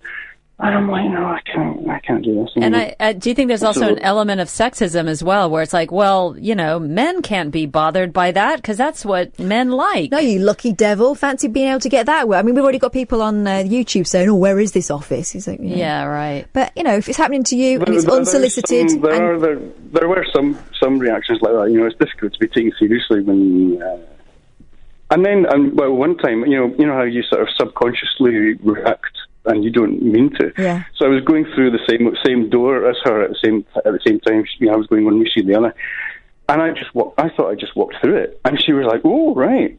And then I looked at my position, and I'm like contorting my, you know, like my feet. My feet are on the ground, but my waist is like pushing away from her. Right. And I'm Body kind of- language. this, in this, you know, this bent shape as I'm trying to walk as far away from her as possible. And I'm Pretzeling like, "Oh, I yourself. didn't realise I was doing it." Yeah. Oh God, you're talking about Um, uh, manoeuvres that a lot of women will have found themselves doing over the Yeah, years. but- yeah. And, but and it's no less valid when it happens to a man.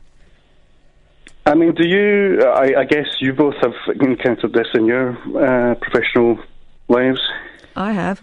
I don't know that I have in that. Well, you know what? I, some people take advantage. Uh, who is that creepy racing uh, commentator? That Oh, older guy with all the hair. McCrick, John McCrick. Yeah, yeah. So he, I had to meet him once uh, on on the word, and I went to shake his hand, and he did that that weird, creepy little finger scritch, Oh, you know, in the palm of the hand, which just suddenly feels really intimate and and it violating. Yeah. And uh, yeah, he was up for it, and uh, it was most unwelcome, and it was on camera, so I couldn't react to it. Was that the night you hosted the pig racing with Zsa Zsa Gabor? Oh, it may well have Yeah. been. oh, happy days.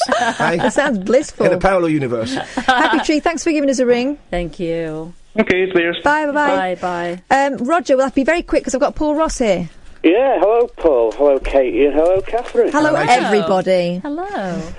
I'm not going to get shouted at at again, am I? Why have you nicked that cat yet? Well, I took I took her home on I took her home on Friday. you did nick the cat. Uh, gonna take her to a vet to see if she's chipped. All right then. All right, that's if she's not chipped, I'm gonna keep her because in Finders keepers.